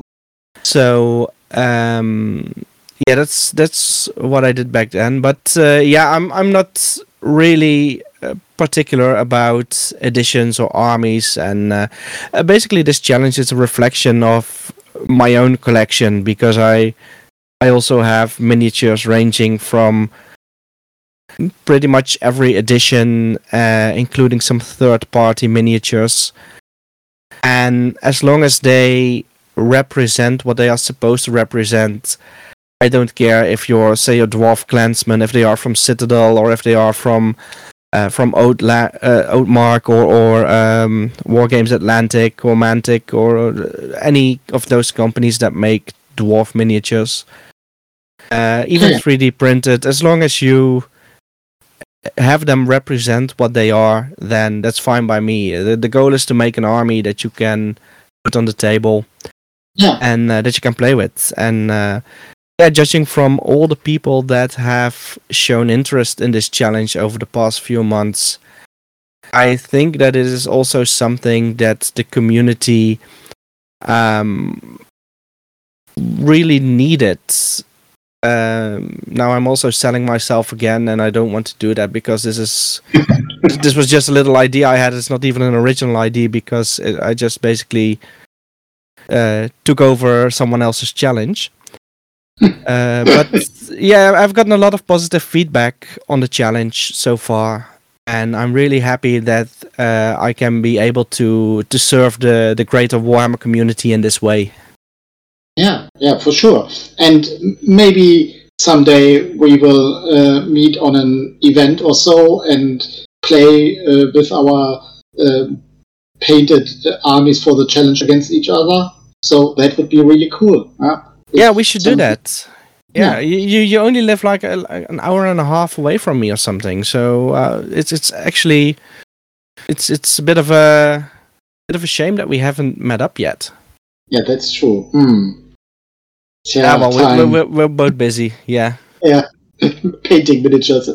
Um, miniatures, yeah, yeah. But I know of an, uh, a few other people here in the Netherlands that are also participating in the challenge, and I even know that was also a a, a nice uh, shout out that I wanted to give. That are a couple of people, I believe four people from the UK, four gentlemen that are using this challenge to field completely new armies. I believe two or three thousand points and they are going to at the end of the challenge play a uh, two versus two good versus evil battle with, like the, uh, with the challenge what, miniatures what was it called the tale of a tale of four three? gamers yeah some they, are yeah. going to do something like that and they're going to use this challenge for that Ah, so very good. I'm, uh, cool. I'm really glad that this also inspires other people to uh, get creative in their own way. Yeah.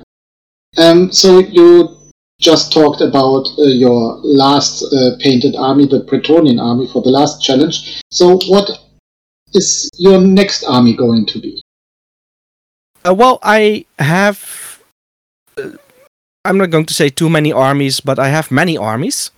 Mm-hmm, and I know. uh, my my goal is to eventually be able to play every unit from every Warhammer faction uh, for for basically every edition uh, fought and up.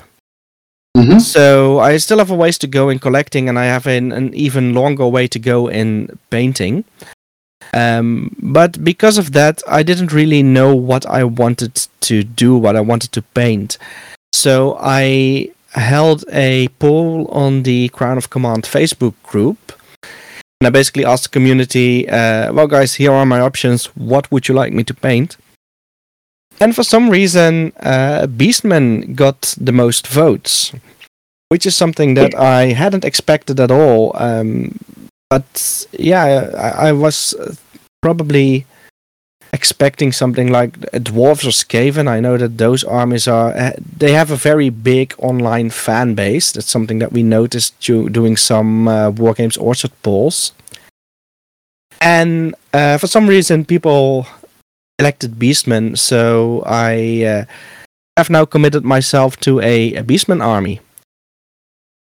Okay, so um, did you uh, use a battle report or one of the army lists uh, from the army books as a as a guide or reference, or just uh, looked at what you have at home and, and used that for building? Yeah, the last one. I I have um, pretty much everything I need for a Beastman army. I do need some of the uh, like a unit of Khorne Gors and, and something like that, some special things with a Mark of Chaos. But I have been collecting Beastmen for uh, for a, a, little while now. Got a couple of second-hand armies, and I then uh, decided to go with the sixth edition uh, Beastman Army book for my bases because they have uh, a lot of units and they also have those fun Herd units, which is uh, Gors and Ungors combined. So I made a 3000 point army with those miniatures, which admittedly includes a few special characters. So if if I just were to feel them as normal characters, then it would be a little bit less than 3000 points. And then I uh, also thought, well, what if I want to play this army in 8th edition? What would I need then? So then I added another uh, thousand, maybe a little bit more points of miniatures that weren't in the 6th edition book or that were in addition to the units that I, I am already going to paint just to make them a little bit bigger. Oh, okay. And so, uh, but but that's going to be my my bonus section. So uh, my main goal will be to paint that that standard Beastman army for sixth edition, which uh, includes the uh, Beast Lord and Chariot, uh, Battle Standard Bearer, a couple of uh, characters, uh, some shamans, uh, I believe another Chariot, and I also want to do a Chaos Spawn, but I forgot to put it in the picture. A unit of Bestigor and two Beast Herds and some Minotaurs and a couple of Warhounds. Oh, And I already have some Centaurs painted up, so that's that's gives me a nice mix of models when I finally finish this uh, army. Mhm. And um, the miniatures are mostly sixth edition, I guess. Yes, um, yeah, I got I got a few of those uh, sixth slash seventh edition armies second hand. I do also have a large amount of the Monopose Beastmen with uh, the the halberds. Are the plastic? I, yeah, the plastic ones, and I, I do intend to use those as uh, extras for my uh, Bestigor unit because they actually fit in there, and and they they don't look too far off in scale, Okay. which is surprising because usually when you get those plastics, you can't really put them in with other elite units, but uh, these uh, apparently you can. So.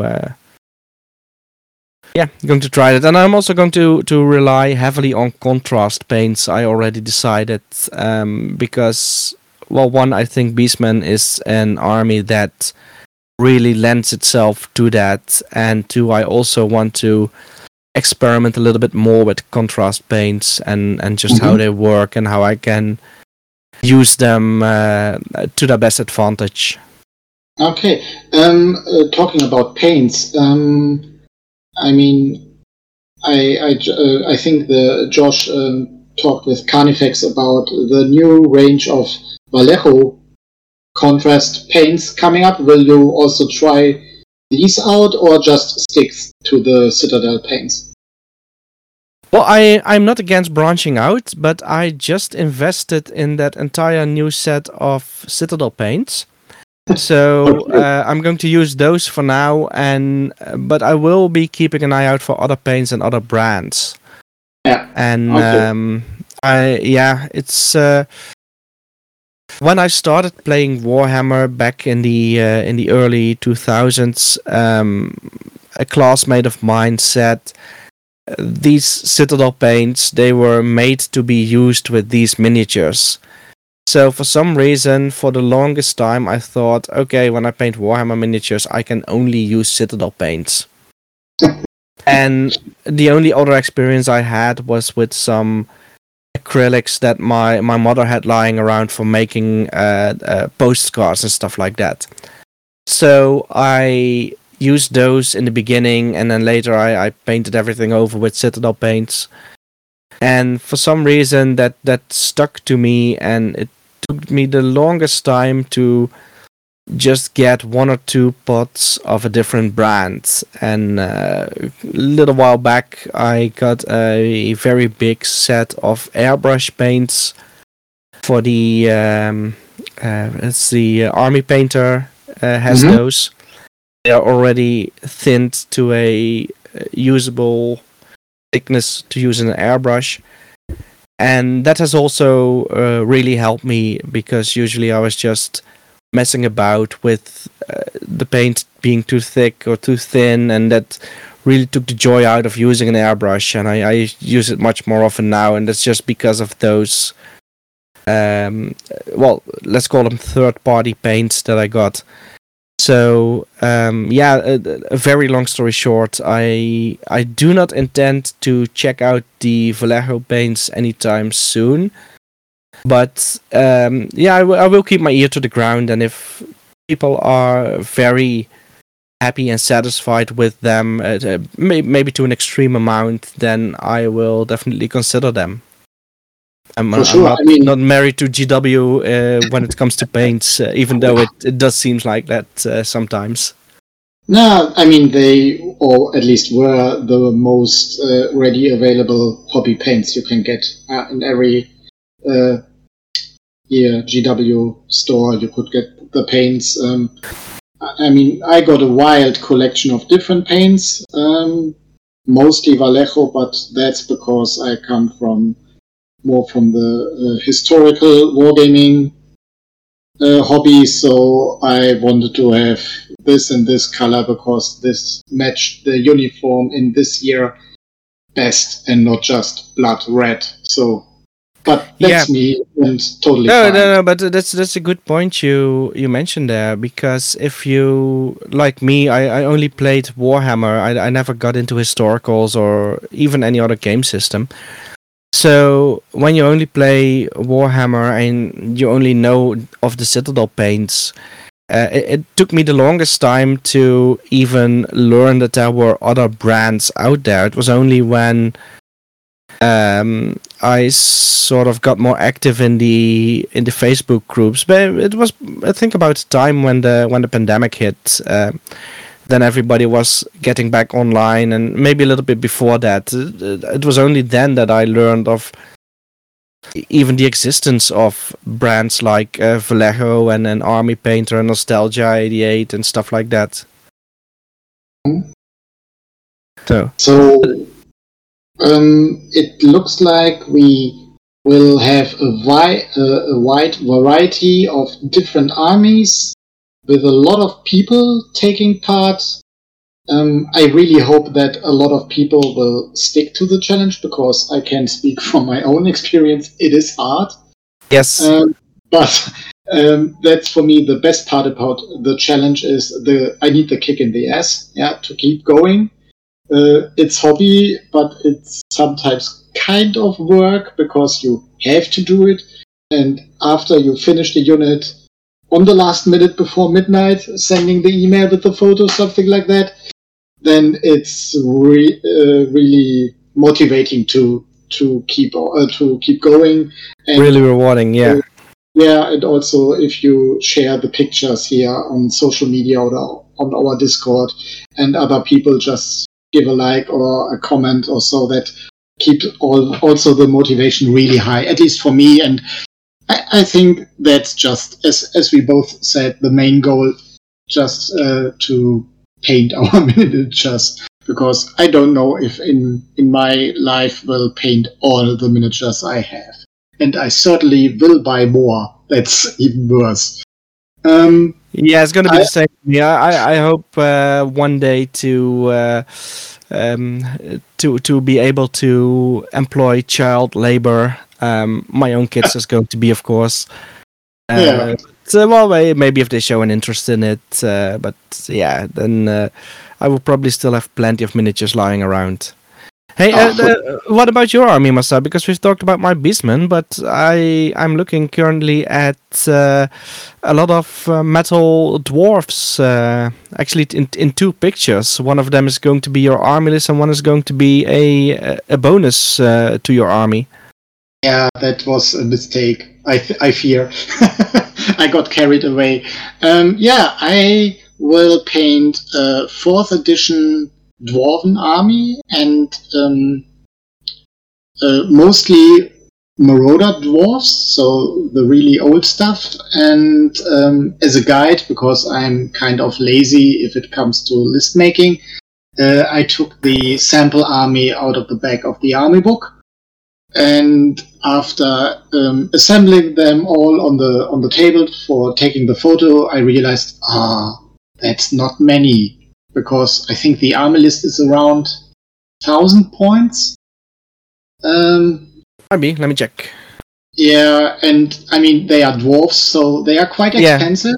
Yeah. Nine eighty eight. Uh, yeah, and and including some magic items, I think, or runes or whatever. So in the end, you you don't end up with a lot of miniatures. And and I was thinking, oh, that's that's not many, and you still have a lot of dwarves. And um, they did it in the in the army book after the list, uh, they they wrote if you want to uh, so you got now uh, your your nice starter army. If you want to expand why not add another war machine or another elite regiment of i don't know longbeards or whatever? So uh, you have a new selection of, of, of units because of course you have to buy them and they want to sell their stuff. So it's like a kind of advertisement. And um, and then i went through uh, these pages and I saw, hmm, um, a gyrocopter. Oh, that's a cool model. I will add a gyrocopter. Oh, Bugman's Rangers. Hmm, nice models. and and so that's the bonus uh, picture. Um, I just picked up the units and, and war machines I like best from these, and hopefully will include them um, to the painted stuff. So I will try to paint the 1000 points first, and then try to add as many bonus units as possible. And for the clansman uh, or the, the yeah the clan warrior unit, I did something uh, special because I just didn't want to add the normal clan warriors, but I tried to get as many of the so-called imperial dwarfs, the old marauder dwarfs, as possible in the unit. So we are talking about the dwarfs that look like crusader knights, yeah, with chainmail and pot helmets and stuff like that. And I think they really look cool. For me, they look like dwarfs, so to say. And um, I'm not quite sure what um, color scheme I, I want to use. I'm thinking about blue and white, but I painted my elves blue and white, so hmm, I'm not not quite sure. What do you think? Oh, that's a good one. I haven't even thought about my own color scheme, and now you ask me to to put down your color scheme on the fly. Um, well, I what I did with my dwarfs is that I selected which hold they were from, and then I uh, I ended up in uh, Barak Varr, the uh, the seaport, because I, I like ships. So uh, that, and that's also a good excuse for why my dwarves would be fighting against, uh, say, lizardmen or high elves. Uh, it's just my uh, Barak Varr dwarf raiding party. uh, which which is totally uh, in the fluff somewhere. I I don't think I don't know, uh, but so I thought, well, uh, sea dwarfs, um, uh, the color of the sea. Uh, so I have some. I have a color scheme with uh, blue and uh, like bluish green. Those go rather well together. Um, so if you're talking uh, GW colors, then it's the uh, the blue is is uh, enchanted blue, so the the really uh, bright blue. The green is uh, what's it called again? Uh, scaly green, I believe. So it's it's like it's it's not really turquoise, but it is uh, on the green end of what you might call turquoise. Okay. Um, But that's that's just uh, how I did my dwarfs. Um, I I always feel for some reason that that green goes well with dwarfs, but I don't know why that is. Um, when I think about those imperial dwarfs, I for some reason uh, something like green and yellow, something that really stands out. Uh, but well, painting yellow can also be quite a challenge. Uh, yeah, I don't know. Blue and white also really works well for dwarfs. I wouldn't really go with red for dwarfs, maybe apart from some details like the weapon shafts. Yeah. Um, because that would clash too much, I think, with uh, with the slayers. Then your slayers won't stand out enough with their orange hair. So I, I, would- I would steer away from that end of the color spectrum, and then you automatically end up towards either uh, blue or yellow. Uh, Hmm. as, as your as, if if we're talking primary colors. Ah, I have maybe I, I've got two weeks, uh, so still uh, some time to made up my mind for that. Yeah, or, you- or you could do uh, either what I did or uh, what you did for Josh for the podcast. You can uh, either hold a community poll, how am I going to paint my dwarfs? or you could um, make up a table with all the different colors that you can think of. And then roll two or three times on that table to get your, your basic color scheme. Okay, so you want that I have a dwarven army that is tentacle pink. Great, Gertjan. Thank you. Yes, please. well, you could you could maybe tweak the table a little bit to to leave out tentacle pink. Uh, but yeah, Oh, if, if, yeah. if you- if you want a uh, a unit of uh, Slaanesh dwarfs, uh, yeah, sure, go for it. Uh, pinks and purples. Oh, that would be an army for sure. yeah. it looks more like a Chaos Dwarf army than. Yeah, okay, yeah. Dwarves are usually rather heavily armored, so uh, basically anything goes well with uh, with metal. Yeah, that's uh, true. So so you so you can go any way you want with with well, you can go any way you want with any miniature basically, but you know, there are some some lore restrictions. You want your orcs to look green, uh, your your lizards to look uh, uh, maybe green or blue, so some more natural colors. But yeah, other than that, uh, for uniforms you can you can basically do anything. So it's just. Um, um, it's, too much out in the open to make an informed decision on that. Yeah, true. And uh, I'm now looking forward to uh, that you at least have one uh, albino unit uh, in your army, yeah, and have to paint some white fur for your beast. Oh, that's a good idea. Or maybe yeah, not an entire, well, maybe not an entire unit, but uh, the command team. Yeah, a, a, maybe a single albino or something, uh, so that it stands out. You're welcome. Oh, I'm definitely going to do that. Yeah, thanks for the advice. okay, Gertjan. So I think we have talked about our armies um, um, enough. So I think we will have a wide selection of nice armies. In how long is the challenge running again? Uh, for eight months in total. So we will be done uh, at the end of May 2023.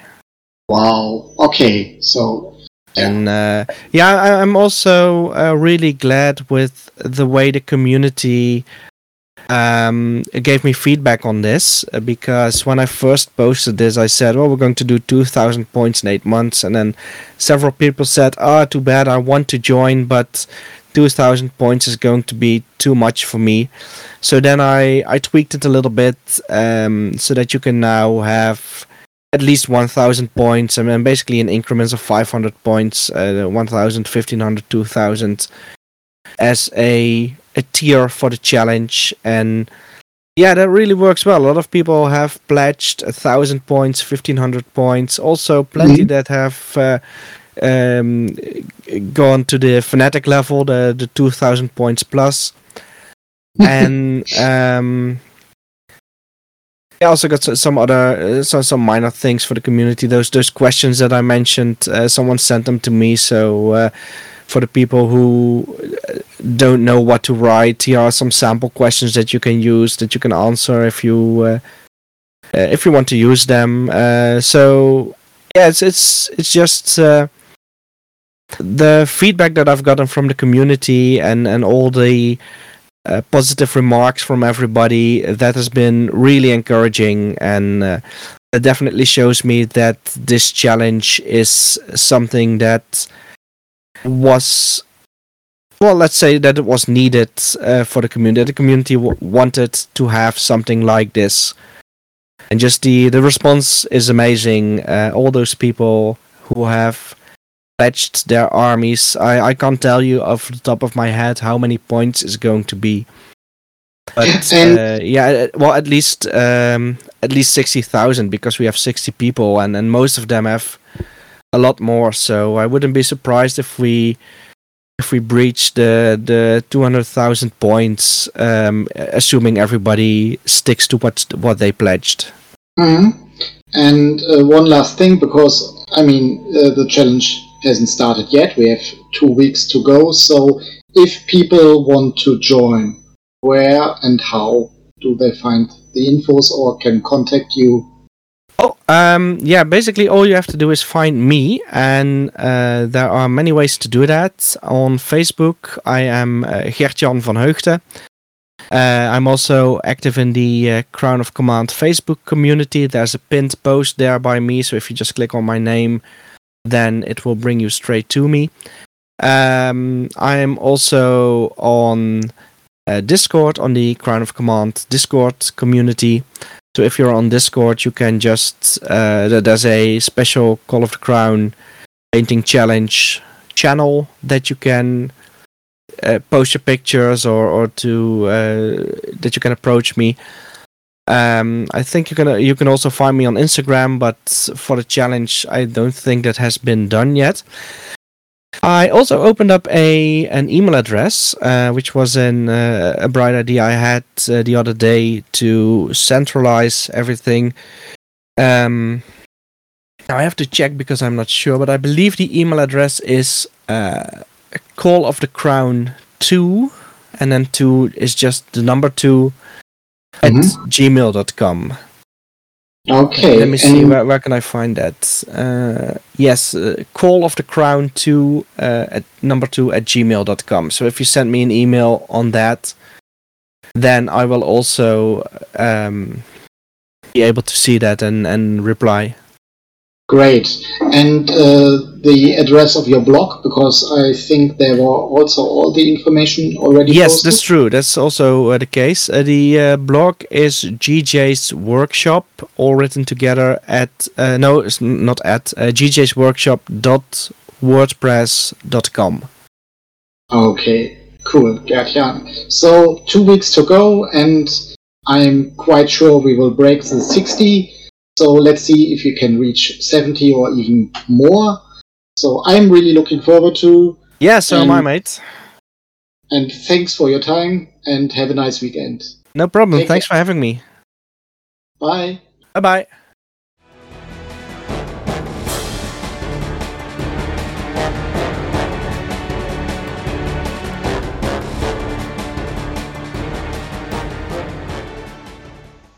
Hello, everyone. My name's Paul. If you've listened to all of the Crown of Command podcast, you probably heard my voice once before. Also, I'm Joe Guardsman on the Discord, so feel free to message me anytime you want. Uh, what I decided I would try and do is help people who are kind of backgrading from 6th edition into 5th edition. The purpose of this is just to help with all the tiny little things that you can mistake during edition bleed. Uh, the funny part about this is that we're doing it backwards. Of course, when when we when we were playing back in the day, there was a, whenever there was a change, we would always have to comb comb through the book and find the small changes uh, that were made to upgrade the game or in the case of something like 8th edition, change it completely. Uh, so for this, I just want to help, yeah, help people who are maybe 6th, 7th, 8th edition players, maybe pick out some of the tiny details uh, that might be different in 5th edition. When I started doing this, I was really surprised in the end by exactly how much the fifth edition book to the sixth edition rulebook were all copy and paste, uh, all the way down to the kind of corny flavor text of each of the abilities and and rules and sections of the game. The one thing that I'm not doing with this, I'm not going over army book differences or or even the magic differences uh, the magic set, the magic set from fifth edition and the magic that players would be used to in sixth and on are so completely different. It would require a whole other podcast for. Uh, it's really just the, the the core section of the rules that I'm looking at. So just what you find in your in your main rule books, probably minus the magic, just minus the magic section. All right. So, with that, I'm going to begin on the first pages of the rulebook, basically right after you get past uh, that you need dice and a tape measure to play. Uh, so, one thing that's a little bit different is going from 6th to 5th. Uh, 5 inch templates are entirely gone from the game. Uh, the largest you'll end up finding is maybe a four inch somewhere, but it tends to be about a three inch template for almost uh, everything circular. Then we get into characteristics. Of one of the biggest changes that you'll find is uh, BS is no longer ballistic skill. It, it's now bow skill in fifth edition. So uh, make sure you get that right. It goes on into the unit types. This is maybe more of an army book thing, but most units in sixth edition tended to require uh, five, ten models, to- ten models at least for uh, say basic infantry. You'll usually find that it's five in fifth edition. Fifth edition does not have any unit strength, so if you're if you're ever trying to calculate things for breaking ranks, you only count the individual models.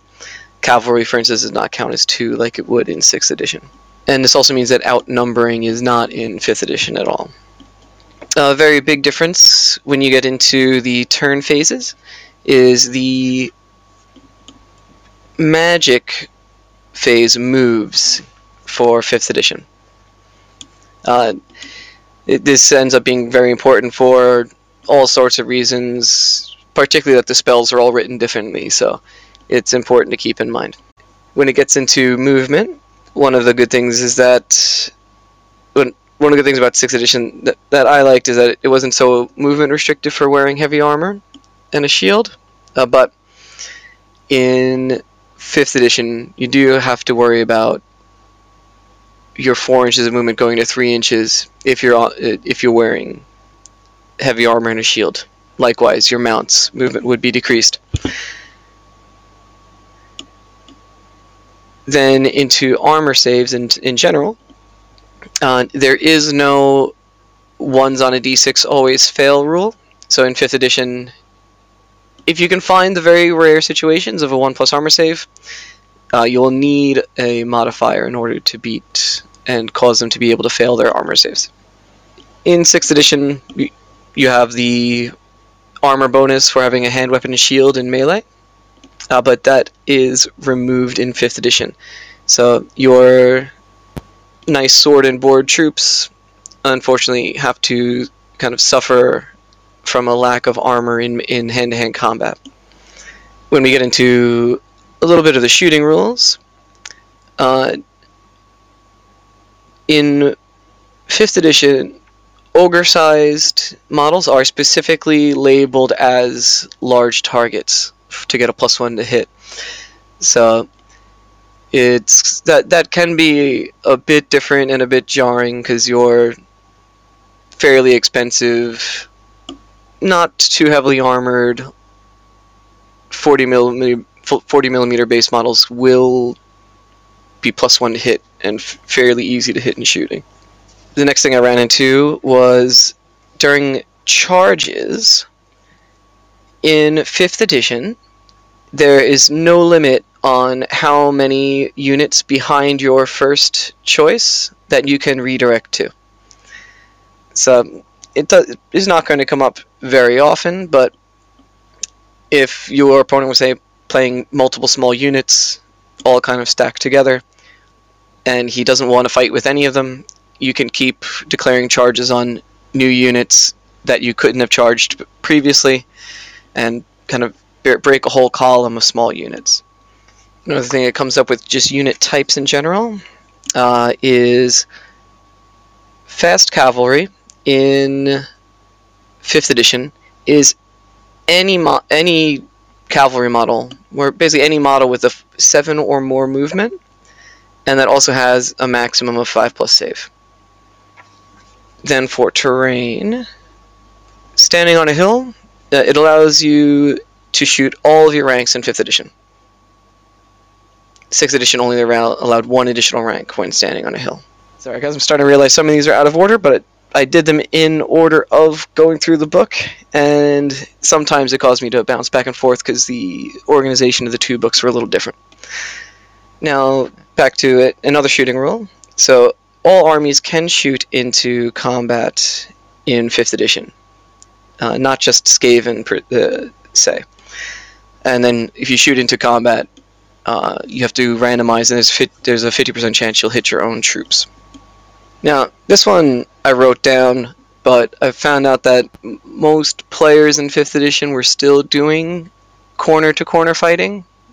Uh, so if you if you have your squares perfectly aligned with other uh, with other s- same based models, uh, you fight not only the the one or two that's touching directly in front of you, but you go, you also can attack off to the corners if you're perfectly aligned. Uh, the I think the only reason I had this memory of maybe fifth edition we didn't do it was because I remember specifically in sixth edition they had a diagram uh, stating that we can. Uh, but I found that all my friends who n- even never played sixth edition also always used corner to corner fighting. Uh, so I don't know. If you have someone who's confused or there's a rule stickler, you can definitely talk it out with your opponent, and it'll be just fine. Corner to corner fighting is much more fun, and in fact, there's there's a lot of things in the sixth edition book that I recommend even the older fifth edition players just just factor in everything that's not the magic and magic item system, and you basically have a just a good FAQ for the fifth edition rulebook.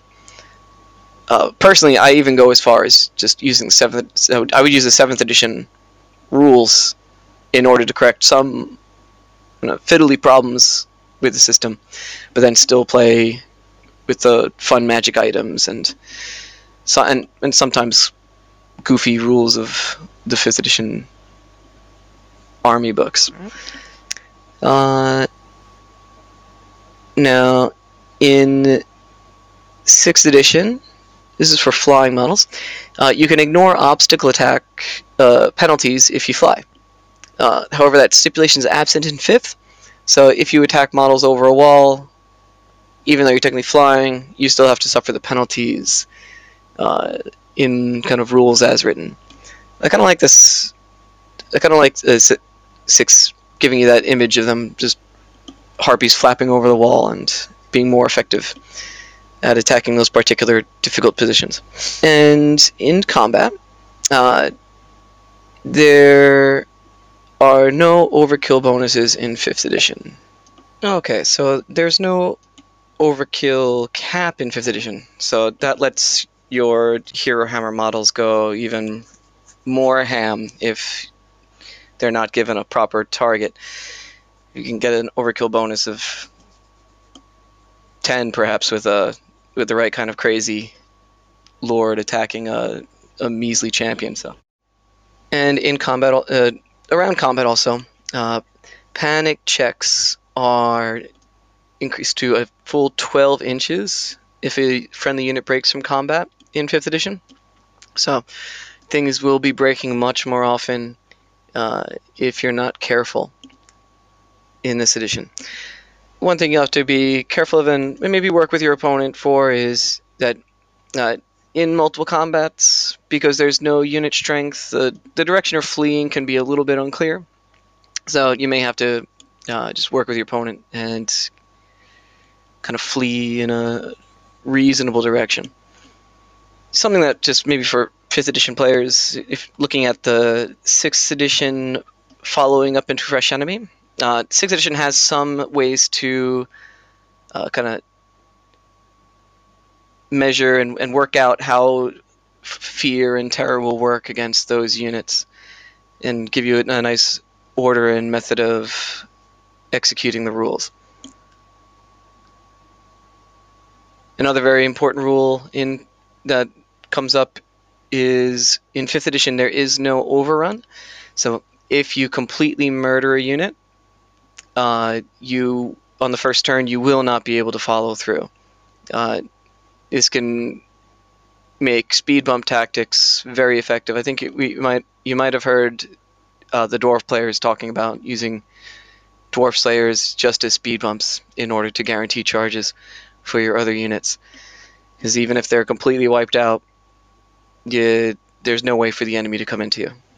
Now, in fifth edition, is also a psychology issue. Is if you lose your general in fifth edition, your entire army will need to take a panic test. Uh, I've had this happen, and just my entire empire army just run off the board. Uh, even with elves, it's been it's been brutal at times. So definitely be very very careful with your general. Uh, in fifth edition, there's there's no panic for units that are wiped out with shooting next to you. The 5th edition Terror Bubble is a little bit larger at 8 inches. And in 5th edition, Stupidity has a lot more granularity to it. Uh, you. may still uh, you might stay still or move forward, but uh, in six he was always moving forward. Uh, Frenzy is quite different. Uh, in fifth edition, your attack is double fully. Uh, it's not just plus one. Uh, also, you're only immune to psychology while in charge range in fifth edition. Also, frenzied characters have a very interesting uh, rule because you you double your attacks. If you have a hero doubling from three attacks to six attacks, plus maybe an additional hand weapon or or other items inclu- included, what you have to do is at the end of it to see if your character can avoid exhaustion. You have to roll 2d6, and if you roll equal to or under that am- the amount of attacks you made, uh, then you have your base attacks reduced by one. Uh, you can only ever be reduced to one attack, but it's it's very it's very easy for, uh, say a witch elf hero that's near the cauldron of blood to be swinging nine or ten times, and she will almost always get exhausted after, uh, after the first attack, and then be brought down to six attacks plus one for additional hand weapons. So, uh, it's pretty it's pretty important for balancing out the, that insane number of attacks that can be thrown out, though. Uh, when it came to hatred, uh, there was also a major difference. Uh, so not only do you re-roll attacks, uh, but you must pursue, and when you take break tests, if you're fighting a hated mo- hated enemy, you have an unmodifiable 10 when taking those tests. Uh, it's one of the it's one of my f- least favorite rules to see in fifth edition. I never really played an army with hatred, and it's it was always just so hard to get around that. You you can get stuck in with anything for the for for way too long and end up getting flank charged because uh, this one unit will not will not budge for a rule that sometimes it doesn't feel like they even paid for. It's a little bit different from uh, Stubborn in 6th edition, where you, could always kind of feel that that was the unit's role. Uh, speaking of which, Stubborn is gone. There is just no Stubborn rule. And now for a little bit about weapons. So, in 6th edition, double-handed weapons could charge and, and still strike first. The charge rules overrode the always strike last rules. In 5th edition, that's not the case. In 5th edition, it has double-handed weapons as always striking last, no matter what. Uh, pistols were a little bit different, uh, both with a slightly different range and melee ability that had them keep working. In 5th edition, characters may not march when there's an enemy within 8, within eight inches. And there's also no provision for uh, a 360 line uh, 360 line of degree sight when those characters are on foot. When you're being shot at, if you have a character in a unit and there's less than five models, uh, you have to randomize fully. It doesn't spread across like it like it did in sixth. What you end up having is uh, you if you have five five models left, four are the unit, one is the character. You'll roll your dice, uh, uh, assign a one, a one, two, three, four, five, six for all those models, and then say your character would only be the five. Uh, so I've had shots come at me in fifth edition uh, where the volley almost all hit my my general and actually killed the general that way in a very uh, unfortunate streak of luck, uh, of luck against me. All right, into skirmish units involving characters. Uh, so if you have a skirmish unit with a character in it, uh, they do not receive the character's leadership. They also do not receive the general's leadership, or nor can they use battle standard bearer rerolls for break tests. If you have a character in the unit and you have Lookout Sir, uh, it's a little bit backwards in fifth edition, so make sure if if you are rolling and you expect it to be a, a one and you and you get hit by the cannonball. In fifth edition, it's actually you roll, and if you get a six, you get hit by the cannonball. So just just make sure before you roll if you're that you and your opponent have the same expectation of what you're rolling for. If you have a battle standard bearer with your unit, and the unit also has a standard, the battle standard and standard can stack in fifth edition, so you can get a plus two just from banners. In sixth edition, musicians can, used to allow you to, can allow you to rally, but in fifth edition they don't have any uh, rallying uh, rallying aid ability. When you add character champions to units, they're purchased in the character section. They're not part of the uh, unit selection like they are in the fifth in the sixth edition army books. The monster chart is uh, much more granular. So if you lo- if you lose your rider, you'll want to consult a chart. There's a much more uh, detailed and varied set of responses that the beast might have. Uh, also, bound monsters, so say monsters like the Dark Elf Hydra, uh, they're much harder to control than they are in in later editions. And there's also a lot more of them. Almost every army can take some monsters at the back of the book. Uh, however, all of those monsters will need a leadership check just to do what you want them to do during the during the game, that turn. They can't use the general's leadership during that roll, and there's a high chance that they'll just book it and leave the board uh, if you just don't keep passing those saves, uh, those leadership checks. Uh, so bound monsters are just not very safe to use. Uh, I have used them a little bit, but all with dark elves, where the Hydra has a has leadership eight, it's a little bit easier, and the Manticore that takes checks even if there's a rider on it, because they're just a angry, angry little, I don't know, lion bats. Uh, so I guess on to things with wings. The flying movement is 24 inches in this, not 20. So in 5th edition, flying units will be going charging a little bit faster than what you might be used to. Uh, also, flying units are not automatically skirmishers.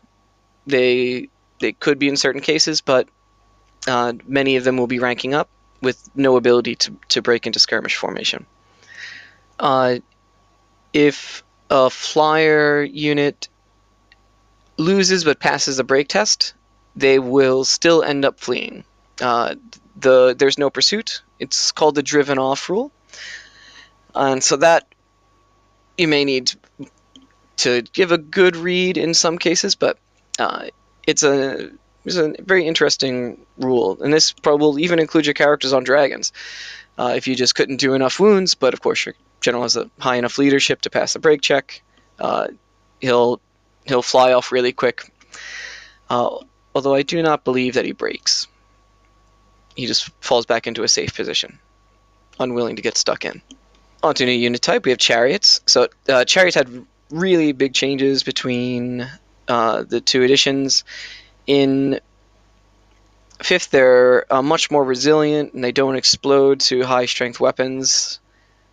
Uh, in fifth, you they're they're not one stat block. You randomize shooting and melee between the chariot body, the crew, and the beasts. Uh, and both melee and shooting are on slightly different tables, so you'll have to check. Uh, this can also lead to crazy things happening, like the riders being killed, and then or the charioteers being killed, and then the chariot careening off into an unknown direction, or the chariot can just stop dead, and then the charioteers can dismount. Another large target classification for shooting is war machines. So even your stone throwers and repeater bolt throwers uh, will technically probably count as a 10 foot wide or 10 foot tall target, and uh, they're specifically labeled in the shooting section. So your crew and war machines are a little bit more vulnerable uh, to basic shooting in this edition. The stone thrower is a little less effective uh, in that you have to cu- you have to fully cover models in order to, in order to get you have to cover more than half of the model in order to get a chance to roll four plus to hit them. The one good thing is that the strength is a little bit higher. Uh, the model directly under is hit automatically though. When it comes to cannons, the regular cannon is uh, D4 wounds, not D3. When you have a bolt thrower, the single shot is only strength 5 in this edition. Uh, but it does do D4 wounds, not D3. Also, repeater bolt throwers are a bit nastier at times in this edition, with even the repeating shots shooting four shots, ignoring armor, also piercing ranks, ignoring armor, all the way through. Demon Animosity is in the main rulebook in 5th edition, uh, as well as the ability to challenge greater demons. Uh, of course, that magic is vastly different, so we're we're not even going to touch on it here. Now, one of the main reasons, one of the main things you always have to check whenever you, whenever you look at each different edition, say if your group plays all sorts of different things, is definitely skirmishers. The skirmish you mod, the skirmish rules are one of the only things that probably change in every single edition. Uh, that and fast cavalry, and both of them are such an important part of fantasy to me. That's where you really can maneuver and kind of outsmart your opponent. So I always try to get these as correct as possible whenever I'm playing any particular edition. Uh, so in fifth edition, skirmishers can spread up to two inches, so your formations can get quite wide. And if you have a musician, you can actually form up into a full into a ranked unit. Now, because you also have the two inches of space, you can actually shoot and see through all uh, through your through the gaps in between models. In sixth edition, it was almost like having a block in front of you, a, a weird cloud of of models that you couldn't shoot through. Uh, the fifth edition skirmishers are also a little bit strange, in that you can be engaged, uh, but since the uh, the models don't suck in to fight, there's a chance that they could be in the unit can be in a combat, but not everyone is engaged. Now, so that means what they allow you to do is the models that are not engaged can actually shoot and behave more or less normally. They have to endeavor to get into combat as quickly as possible. Uh, but sometimes they might be floating around in the back on a turn where you didn't charge, and during your active turn you can actually take pot shots while you're waiting to get into combat. You, and like I said, you can form up into a block with the musician. You can also deploy a skirmishing unit in a block formation, and then you can break them into a skirmish formation at any time, just by moving out of a, a, a standard regimental square.